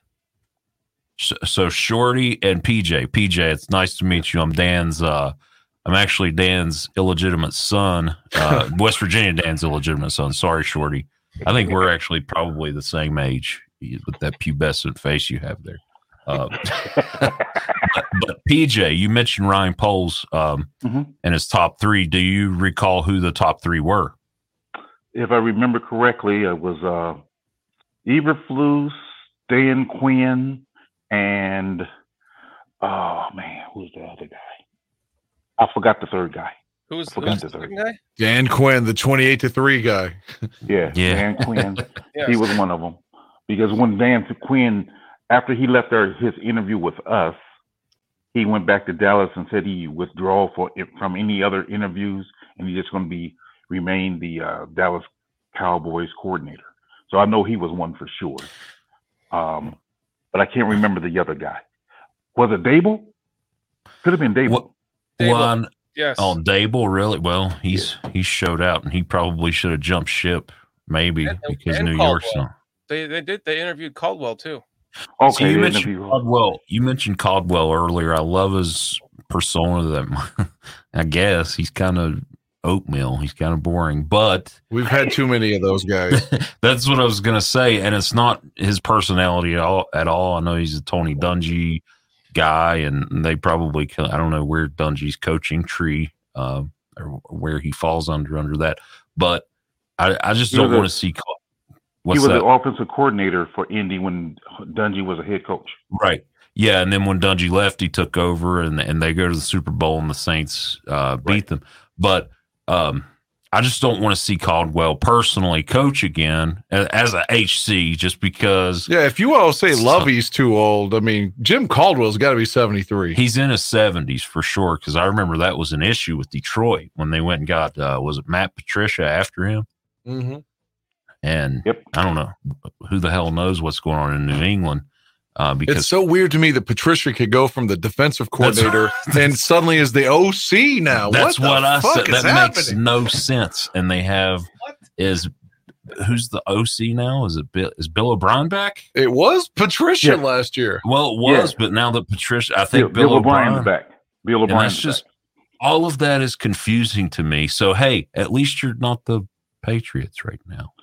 Well, I guess think with with Caldwell, I think Caldwell and I wonder if Caldwell as a OC and Jim Harbaugh as a head coach would work. I don't know because Hmm, again, okay. Harbaugh's a fiery guy. Caldwell's laid back, but I also hear that uh, what Greg Roman, he's not coaching anywhere, and that's uh, Jim Harbaugh's guy as well. Hey, Shorty, I know the coordinator you were thinking about earlier, the defensive coordinator. It was Mike Nolan. Is that Thank it? you. Thank you. Yes, Mike Nolan. Because I was thinking it was Mike uh, Roman, and it's Mike Nolan. Because I kind of I don't know what to feel about Mike Nolan's dad was a 49ers coach in the early 70s. They lost three straight NFC championship games. Just a fun fact. I'm not saying that that should disqualify him. I'm just that. saying. Right? No, yeah, that's that's. uh I was going to look up something. Hang on, while I can. The current Michigan. Uh, Jim Caldwell always looks like he's about to go to the pro- proctologist office and get a fucking exam with his ass. What? They're like, "Yeah, it's- it's- How does that look? Look, man. Wait, what? I can just see him on the sidelines, and it looks like he's about to go get a finger up his ass, like to get that test. What do they call that? The colonoscopy? the Colt, yeah. It almost looks like he has a prosthetic finger in his ass while he's, so he can get ready for it. yeah. And I think that's what And he's not he's not Watson. He's he's not wanting it. And I think that's what every Bears fan needs to do to Eberflus to get him out of town. Just threaten this guy with the with the big foam fingers until he leaves. I'm just going to start making Jim Harbaugh videos until they go viral, and then P- Now, PJ Tre- to your oh sorry, go ahead, PJ. Trestman was here for two years, Right. and in his short two years, he was a what eight and eight record, and I forgot the second year where Five and eleven, I think, the second. Mm. So Eberflus is close to if he has quite a, a great a real great chance of actually being worse. So I'm really curious whether or not they do get rid of him at the end of the year. He may not win a game this year. I mean, for real, they may not win a game. We gonna one this week. What you talking about, man? Come on. We- I'm just, win this Eberflus is that inept, though. The- the- If you told me they matched the Lions, it'd be worse if they went 0 and 17 because you had 16 games then. If you told me that that was going to happen at this point, I could see it as plausible just because he's that awful. I can see it too. I say one thing for certain: he can't be a the defensive coordinator and a head coach. I don't think he can do both of those. He can't do all. either. Well, Yeah, you well, I'm just saying he really he really can't do that, and it shows. They're on It a shows he 14 game can't do losing that. streak. Three more games. That's an entire season of losses. That fourth down call, by the way, it's almost like he was trying to lose to to to West Virginia. Dan's point, you're five yards back, five six yards back, six and a half yards. I hate I think it's a lot of the new age NFL. I hate the fucking shotgun on fourth and one. I hate it. I do too because you're putting your. Why do it? Why do it? You're putting yourself. Put in a, Fields under the center, and you're like, all right, the quarterback sneak's coming, so you can go play action and roll him out. And if there's nobody's open, Fields can run for it, or do the sneak, or bring the fullback in and just fucking, you know, pound it right up the Mhm. middle with That's what with Herbert said. in that issue. I, the shotgun it just is maddening. It's like Matt Nagy's still there, you know. he Yeah. and he is back in Kansas City because uh, when uh, Taylor Swift when I'm sorry when the Chiefs went against the Jets last night, they showed Taylor Taylor like 27 times. They showed him 47 times during the Bears game, and Greg Olsen was practically masturbating to her. Now I like Greg. He's a former.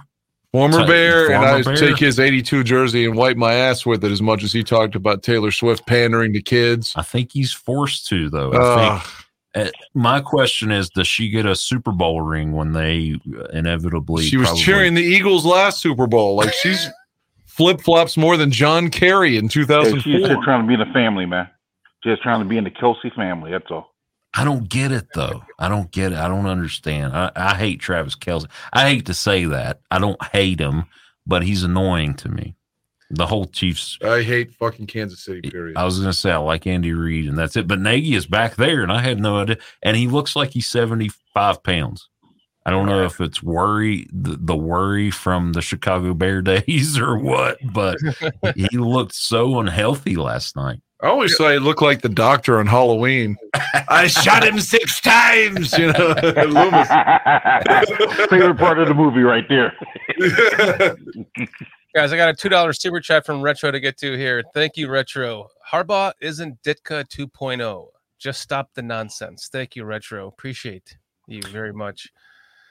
I He's a winner. He's a winner. That's Right. one thing for certain. But It's even hard if for he's not anybody to beat Ditka- Ditka too. Yeah, it's kind of hard to beat. even if he's not Ditka 2.0, he's a winner. I mean, he's won Yeah. everywhere he's been, so he's a winner. Mhm. That's for certain. And Yeah. Dick Ditka can't say that because when he was in New Orleans, he wasn't a winner. Well, I mean, if we I if, we- honestly if we think if him like he it had- is, though. I honestly felt like if you know if Ricky had his head on straight at the time and didn't you know had his anxiety diagnosed and all that because Rick, Rick, Ditka saw in Ricky what Ricky proved by the time he went to Miami what Ditka saw in him was legit like he was a horse in, in Miami but couple that he had all those Billy Joes Hope Billy Joe Hobert Billy Joe Tolliver it's just Mhm. like fuck man he didn't have a quarterback if if he had more time to have a quarterback and Ricky played like he did in Miami, maybe they don't fire him. But when he gave up his whole draft to get Ricky Williams, I think the writing was on Right. the wall. Well, and Yeah, the, I think I- the worst part about that is he's still paying alimony to him. they did get married. Remember that? ES- ESP in the magazine, yeah. yeah. Well, I, I just think though. I mean, again, yeah, we have our excuses, but Ditka didn't win in uh, New Orleans. Harbaugh has won everywhere he's been. That college, I forgot the college before he went to Stanford. I forgot the name. Uh, of that one. San Diego, San Diego State. San Diego State. That's where Stanford. Marshall Faulk played too. But Yeah, that's what I'm saying. that's right. He's he's been a winner. He's won everywhere he's been. Yep. Can't we, we we can't snub our nose at that. So, hey, I give him credit. At this point, what do we have to lose, Retro? I mean, and and uh, again, nobody did because to to quote Rick Pitino talking about my beloved, uh, or no, he was talking about the Celtics, wasn't he, or was it the Knicks? Uh, Pitino was bad with the Knicks. I He I, was. kind of wasn't watching when My- he was in Boston. My my uncle loved him with the Knicks. I don't know why, but anyway, uh, Larry Bird's not walking through that door. Kevin McHale's not walking. Through. Mike Ditka's not coming back. Um, that mon- the monsters of the Midway are what in their seventies at this point. They're not coming back. So y- you have to. Uh, we got to adapt and adjust. And I think Harbaugh is the guy. We got Clearly, I, we got another two dollar super chat from Retro saying, "Where is Harbaugh one? Not Chicago, not San Francisco." I mean, he did go to Super Bowl 47 as Yes, he did. head coach. Yes, he did. And I mean, not everyone. I mean, I can't classify everyone as a winner only if you win a Super Bowl. Because Mhm. up until Reid won one, I thought he was still a winner. I mean, he lost a Super Bowl in Philly, They were winning So I before still- the went out too. I'm sorry. They were winning the Super Bowl before the lights went out. Remember? That's that's what I was gonna say. I kind of feel like they got the Montreal screw job there. a little. Uh, So I think he's a winner. I, I- I do. I think Harbaugh's a winner. Yeah, he hasn't. He he he wasn't awful in Chicago. He he won in Indianapolis. As a quarterback, right? Yeah, and he took Indianapolis to a championship game. Yeah, and came up like a half a fucking inch of winning that game. Uh, Aaron Bailey, it looks like even Phil Simms on the announcer, he's like, he caught it. And it looks like he catches it, but the referee did see it touch the ground at the end of it. But the dude, for like a split second, had the catch that was going to send the Colts to Super Bowl 30. Mm-hmm.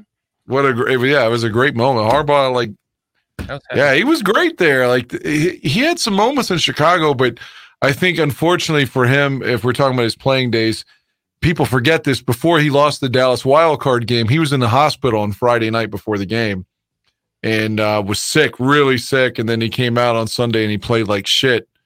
And like Field Sunday threw an interception to lose the game. We lost 17 13.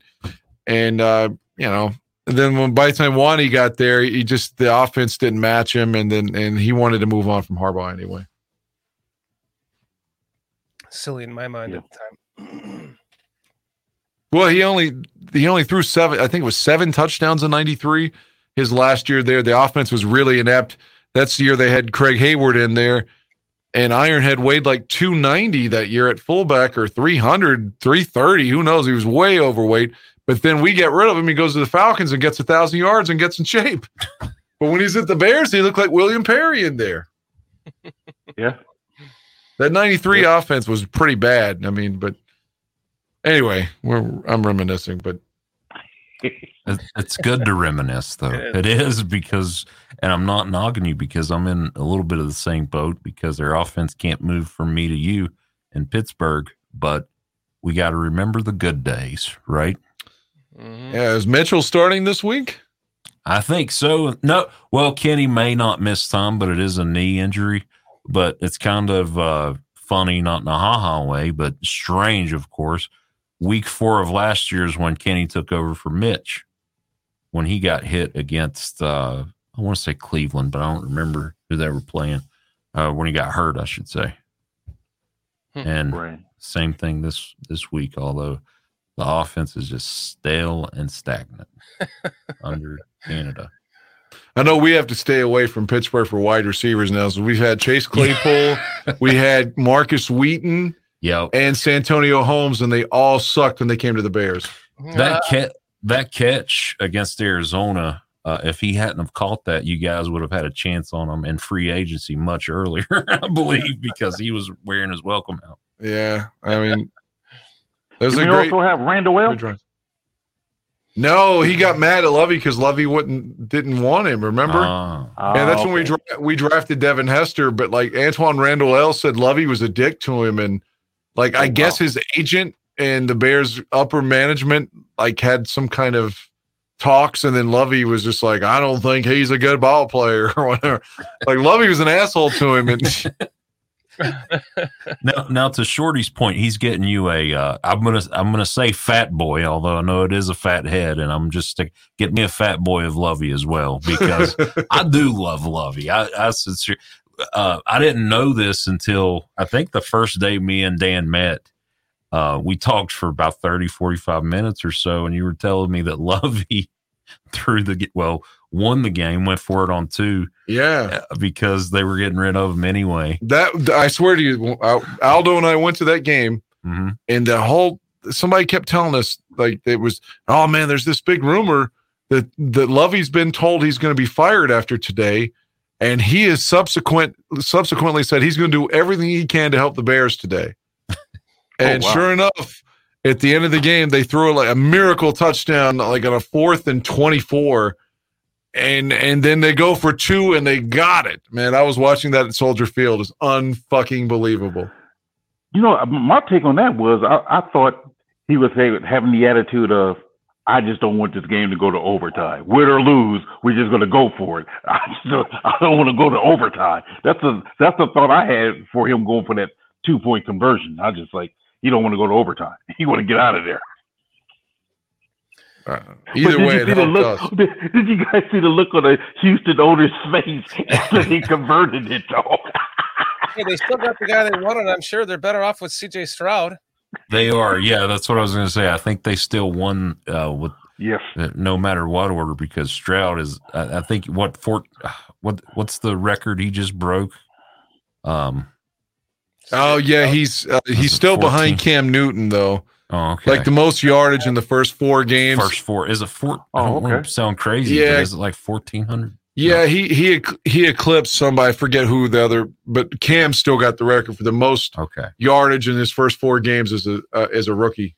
And I was Now, a he was my number Cam one. fan. He was my number Really? one overall quarterback. Over he was. I, I, I had him over Bryce. Bryce height concerns me. Yeah, Looks, looks like you were right, by the way, I had because him over Bryce too for sure. Sports uh retro with another two dollar super chat. Thank you, retro. Mitch was better than Fields as a bear by Justin Fields. oh, everyone's just um, what is it? Somebody I saw somebody in another chat earlier said today, the or maybe it was this chat that the uh our fan base is like in a civil war with each other. maybe it was Greg Gabriel's chat, but they kind of are. We kind of are at a civil war with each other over Justin Fields, aren't we? Love Yeah, or- like I've said, that to me, it's it's strange that like, you know, if if Jay did anything like yesterday, getting hit and fumble, and they take it back, intentional grounding and interception, they're like, oh, he sucks. He's the you know. But if Fields does it, it's like, oh, we, we got to coddle him and and pretend that he's great. I want him to be great. I don't want to be accused of not liking him again. I have four jerseys. I do like him, and I was rooting for him, and I will continue to root for him but it is strange to me that just people just pretend that he's more successful than he really is. He, he had some great runs last year, but I think Cutler always got like the hate, and Fields gets like protection. Like, oh, I- he's we got to hold him and hug him and make sure no one criticizes him. if I can if I can uh, give my assessment on what the difference is, is the fact that Fields has no help, whereas Trubisky had a good defense. So if Trubisky would have been adequate, more adequate, I think we would have won possibly even the Super Bowl. But because of Fields, I mean, we yeah, Fields messed up yesterday. Let's be honest, he messed up with the things you pointed out. However, he scored 28 points, and our defense did what for him? Nothing. Nothing. Nothing. So I think, yeah, there's a different circumstance there. I think if you look at it overall, Fields a better talent, but yeah, record wise, M- Mitchell was better. I can't deny that he was better, but Also, my Cutler, not Trubisky. I, I I'm not going to say Mitch is better than uh, Fields in any other aspect, other than he had a better record. But he had Right. he was on a better team. That's it. I mean, Yeah, Jay's yeah, uh, uh, Fields is way better than Trubisky. Agreed, Yeah. and that's what I'm I saying. agree with so that's why too, I think that, that that's where the difference comes in. At is because yeah, we had a Super Bowl caliber caliber team, except for the cali- uh, except for the quarterback with Trubisky. Everything else, well, of course, the kicker as well, but Oh. everything else, we we had a Super Bowl quality team in 2018. Hey, hey, that ball was tipped. I believed in It that was. team too. I, I really, I was, I honestly, uh, I know Dan said I was not, and I'm not a super. That's what I love about this fan base, though. You guys are so passionate about the Bears, who, again, haven't been back to the Super Bowl since 0- 06. And you look at like Chiefs fans and Patriots fans, and even Steelers. We're a little fickle. We we are. It's been a while, but I mean, I've I've seen two Super Bowls in my lifetime. Um, and Wish I could say more. yeah, uh, and and you guys are. Um, And why couldn't you win the other one? God damn it! Why couldn't you at least beat Green Bay for that- us? I was so I hated Green Bay. I hated Lil Wayne. I hated um um who like ever Mike McCarthy. I still I couldn't get over it for the Call longest time. pick.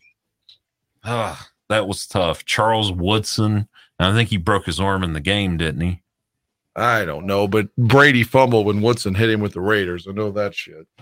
Guys, we got Oh, a five dollar super chat I got to get to here from Hector Zambrano. Hector, thank you so much. That is awesome of you. Thank you. The Bears can still go on a winning streak once we are healthy. Fields already Agreed. proved he's capable.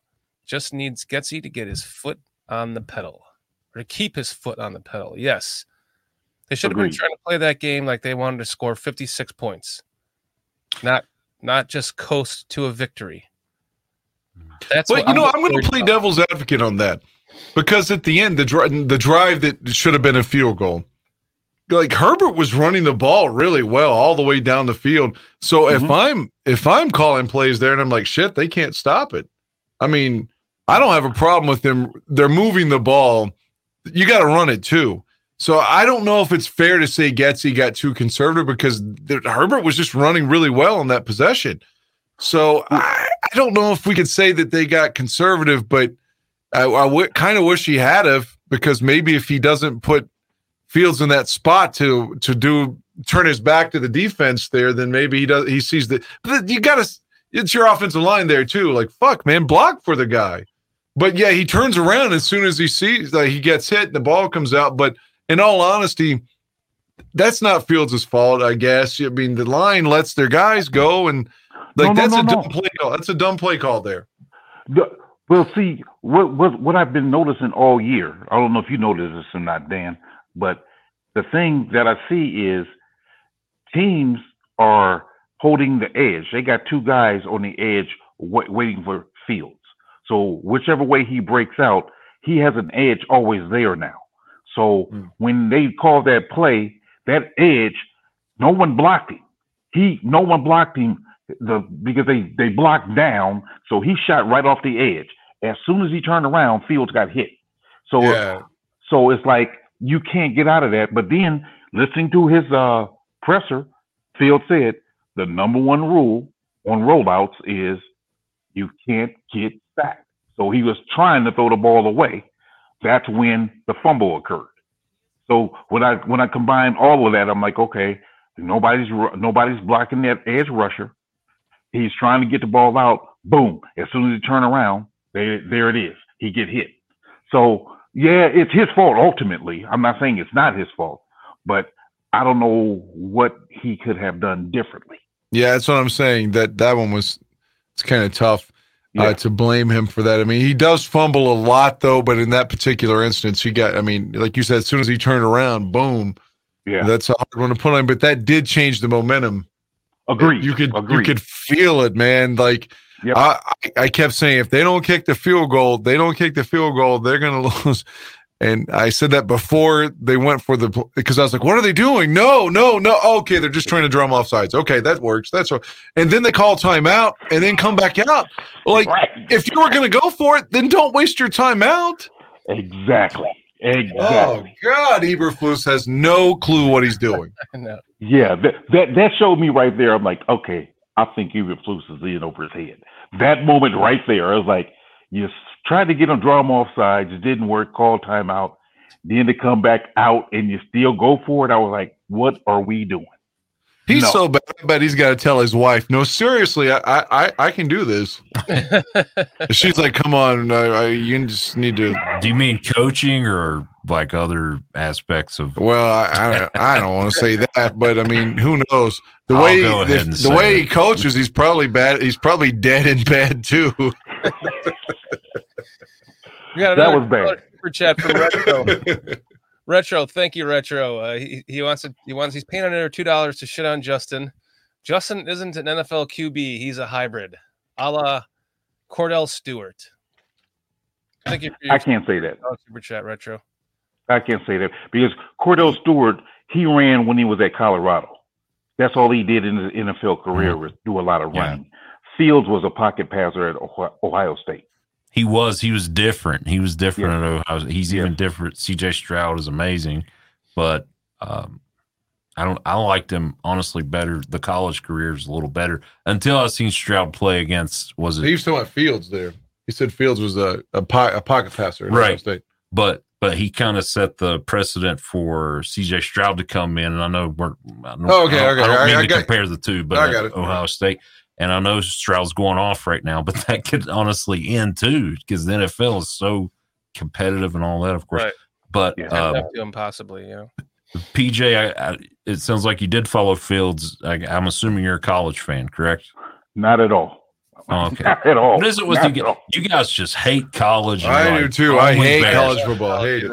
I'm I'm getting to that point because it's the De- and not that I hate Deion Sanders, but I see more Colorado Buffalo coverage than uh, Taylor Swift. It's it's Deion Sanders, Taylor Swift, and uh, Donald J. Trump on the Uh, television. don't forget, no, no, don't forget the Toy Story thing too. Oh God, oh, the Jaguars game. yeah, that's so horrible. I already forgot it. I don't even know who won that game. I don't know who won the game, but the Toy Story shit was fucking whack, man. I don't know why. Jaguars That's won. Yeah, Did they- won. I know they got a lot of turnovers in that game, but um, I was going to say about Fields. You're right. He was a po- he was an athletic pocket passer at Mhm. Ohio State, and then Stroud came in and kind of did the same thing. And I honestly Mm-hmm. liked Fields a lot, a lot better than Stroud, honestly, until Agreed. last year in the playoffs when Stroud and they lost. But I think it was Georgia. They had Georgia on the ropes, and honestly should have won. And what was it? A missed field goal, I believe that uh, sunk the game right as the clock struck twelve on the new on the new year. So uh, Fields, I thought was much better though up until I that, thought so, that too. Georgia game. I mean, I mean, up until I mean, I from the little bit because I normally watch like a big game of college, so I don't watch Mhm. the day to day or the week to week game. Yeah, but yeah. I, I see some of the bigger games, and I'm like, and I because in those big moments, I try to see how a player react. And to me, Fields against what Clemson that year, and then against um, was it Alabama? I can't remember, but it seemed like he had a good playoff run those years that he was in Yeah. uh, college. And I'm like, okay, and he did it from the pocket. It wasn't until what week six last year that we discovered that he was act- that, that he could actually run with the ball like that.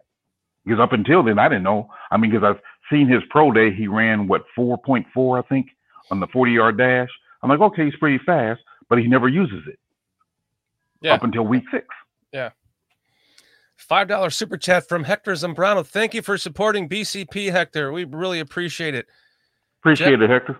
Jen- Jenkins may be active for Thursday night, so he's coming back from IR, but I'm not sure if he's going to be in this game, guys. I mean, it's it's unless he's been ramping up and he was Yeah, I'm pretty sure he has been. he was ready to go this past Sunday. It was just a calf strain, though, right? Was it? I don't know. know. He was in a walking boot. That's all I knew. I, I don't know what the official diagnosis was.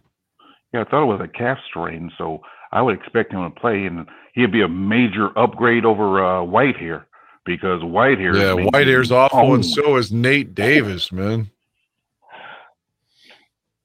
I well, I, if he does come back, it'll be well needed. Yeah, Thank you, Hector. I'm, I'm on the fence on Nate Davis there, Dan. I'm I'm on the fence on him. I mean, he. I'm giving him a little bit of leeway because of him being in and out the lineup. I mean, because he didn't even have no first contact until what the first game of the season. I Right. mean, because all all all preseason and uh, uh, training camp, every time they had padded practices, he was out. But when they had like non-padded practices, he was in. So I, yeah, uh, so I would give him a little bit of leeway until I can see him about three good games in a row, and then I'll see what he got. But right now, I'm on the fence. Well, I agree that uh, wholeheartedly that Whitehair. I said this last year too. That Whitehair is just done, man. I mean, I'd like to see him win because he's been there so long now. Like he's paid his dues. Like he deserves to be on a winning Yeah. team. But holy shit, he can't play anymore. I'm trying to decide who's better between him and Patrick. That's where I'm I would keep Patrick there at center now. Like you're already a month into the season. Like you just keep the continuity in that aspect because that's got to be better for Justin to have the same snap, the same cadence. You would think, uh, in my opinion. Like he's Right. already, and we always thought, oh, Patrick, he won't be able to make it to week five. You know, I mean, he has, Yeah. so I would, I would keep him in there. I, I, and Whitehair had used to have bad, terrible high snaps that people have seemingly forgotten during I his haven't. run when Oh, yeah, I'm with yeah. you. I'm with you 100. It would be like third and four, and that's when the, he would sail the ball over, you know, either Jay's head or Trubisky's head, whatever. You know, it's just like fuck, man. Or the part that really got me about him was he would hike it so high to where the quarterback has to reach up, and they doing one of those uh, speed sweeps when you know it's all built on timing to where as soon as you catch it, the quarterback you hand it to the wide receiver who's uh, running that fly pa- or that sweep real fast, and it throws off the whole timing by him hiking the ball up high, and it's like well, Right. Yeah, I mean, he, so the, the quarterback still gets the ball, but throws off the whole play, and it's a busted play by the time it comes out. I agree. Yeah, absolutely. Walter's Beskey is saying Doug Kramer. What does FTW mean? Fuck the world. I think I think that's what the Bears want. Uh, they want Kramer to be their center. Uh, I, I really believe that Small, gets pushed around a lot. he is, but that's that's what I think they want. Because uh, Well, gentlemen, I hate to to to be a bitch, but I I'm really tired and I got a bunch of shit to do at the house. It's 1 a.m. I love talking to you guys, but I really have to go. I'm so sorry. Oh, Oh, sure. I was trying to end this fucking show an hour ago, and now you're just going to bail. Oh, it's been great. It's been great. No, I think it's been really good. The last hour plus, man. Um, I just I, I gotta I still have a litany of things to do at home though, I, and I'm tired. I No, will say this to PJ: uh, nine interceptions in Justin Fields' college career. That's it to 41 touchdowns. Or sorry, sorry, sorry. 41 touchdowns in the 18 season, 41 touchdowns to three interceptions. And Yeah. that's the year they went to the college football playoff against, I think they played Alabama. So seemingly it looked very, very, very right at the 11th pick, especially.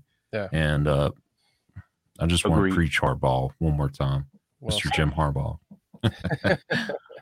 well, I enjoyed you guys tonight, man. Uh, thanks for uh, letting me come on and uh, join in with you guys. Appreciate it. No, uh, thanks for coming on with us, PJ. And Justin, it was great meeting you. Thanks for hopping on with us. It sounded like we had on like a professional um, sports anchor from the news or something with just having your radio voice on with the radio equipment and along with Dan. Yeah, we do a high school show together here. So Dan Oh, is cool. my mentor. He is, he seriously is. Uh, without him, I wouldn't be where I'm at um, here So- at this. I only I push buttons on Sunday. That kind of sucks. But on Fridays we have a I have a really good time. I think he does as well. Um, Do. I, it's a great show. It's a fun time. That's awesome, man. Well, it's great meeting you. Thanks for joining us tonight. Yes, nice sir. Both of you there, guys, Shorty and PJ. I see what I, I see the bear love. I appreciate it. I just want to give you guys a bear hug, all three of you. Thank you, man. Man. we need it right now. I understand. I understand. All right, guys. Well, you guys want to, I want to say first off to everyone in chat, thank you so much for joining us tonight. Thank you for the super chats. Hector Zambrano, Retro, you guys are awesome. Thank you for your support. Really, it means the world. You're helping to keep the lights on on this channel because it isn't cheap. so appreciate you guys. Thank you everyone for joining us tonight. Uh, just to remind you, uh, I will be on the PSF tomorrow uh, tomorrow night the PSF app with uh, Lester Wilt, Lester Wiltfong at 7 p.m. Eastern Time. We do a quick show on there uh, and the Bears fan chat. And then Wednesday on BCP at 6 p.m. Eastern Time with Lynn. And then Thursday, the show with Foster and PJ. And uh, we're going to be doing the pregame at 7.30 p.m. Eastern Time. And then we're going to kick it off into the game. And we'll see you guys there. Thank you guys for joining us. And um, if you would like to join us, uh, Justin and the One, Two, Three Bears, how we end this show, you can go ahead and do that with us. Okay. Yeah, I was gonna do the Farley uh, fake heart attack, but I'll skip that. Let's do that. All That right, so sounds we end better. this on already on a one, two, three. Bears. Bears. Bears. The Bears.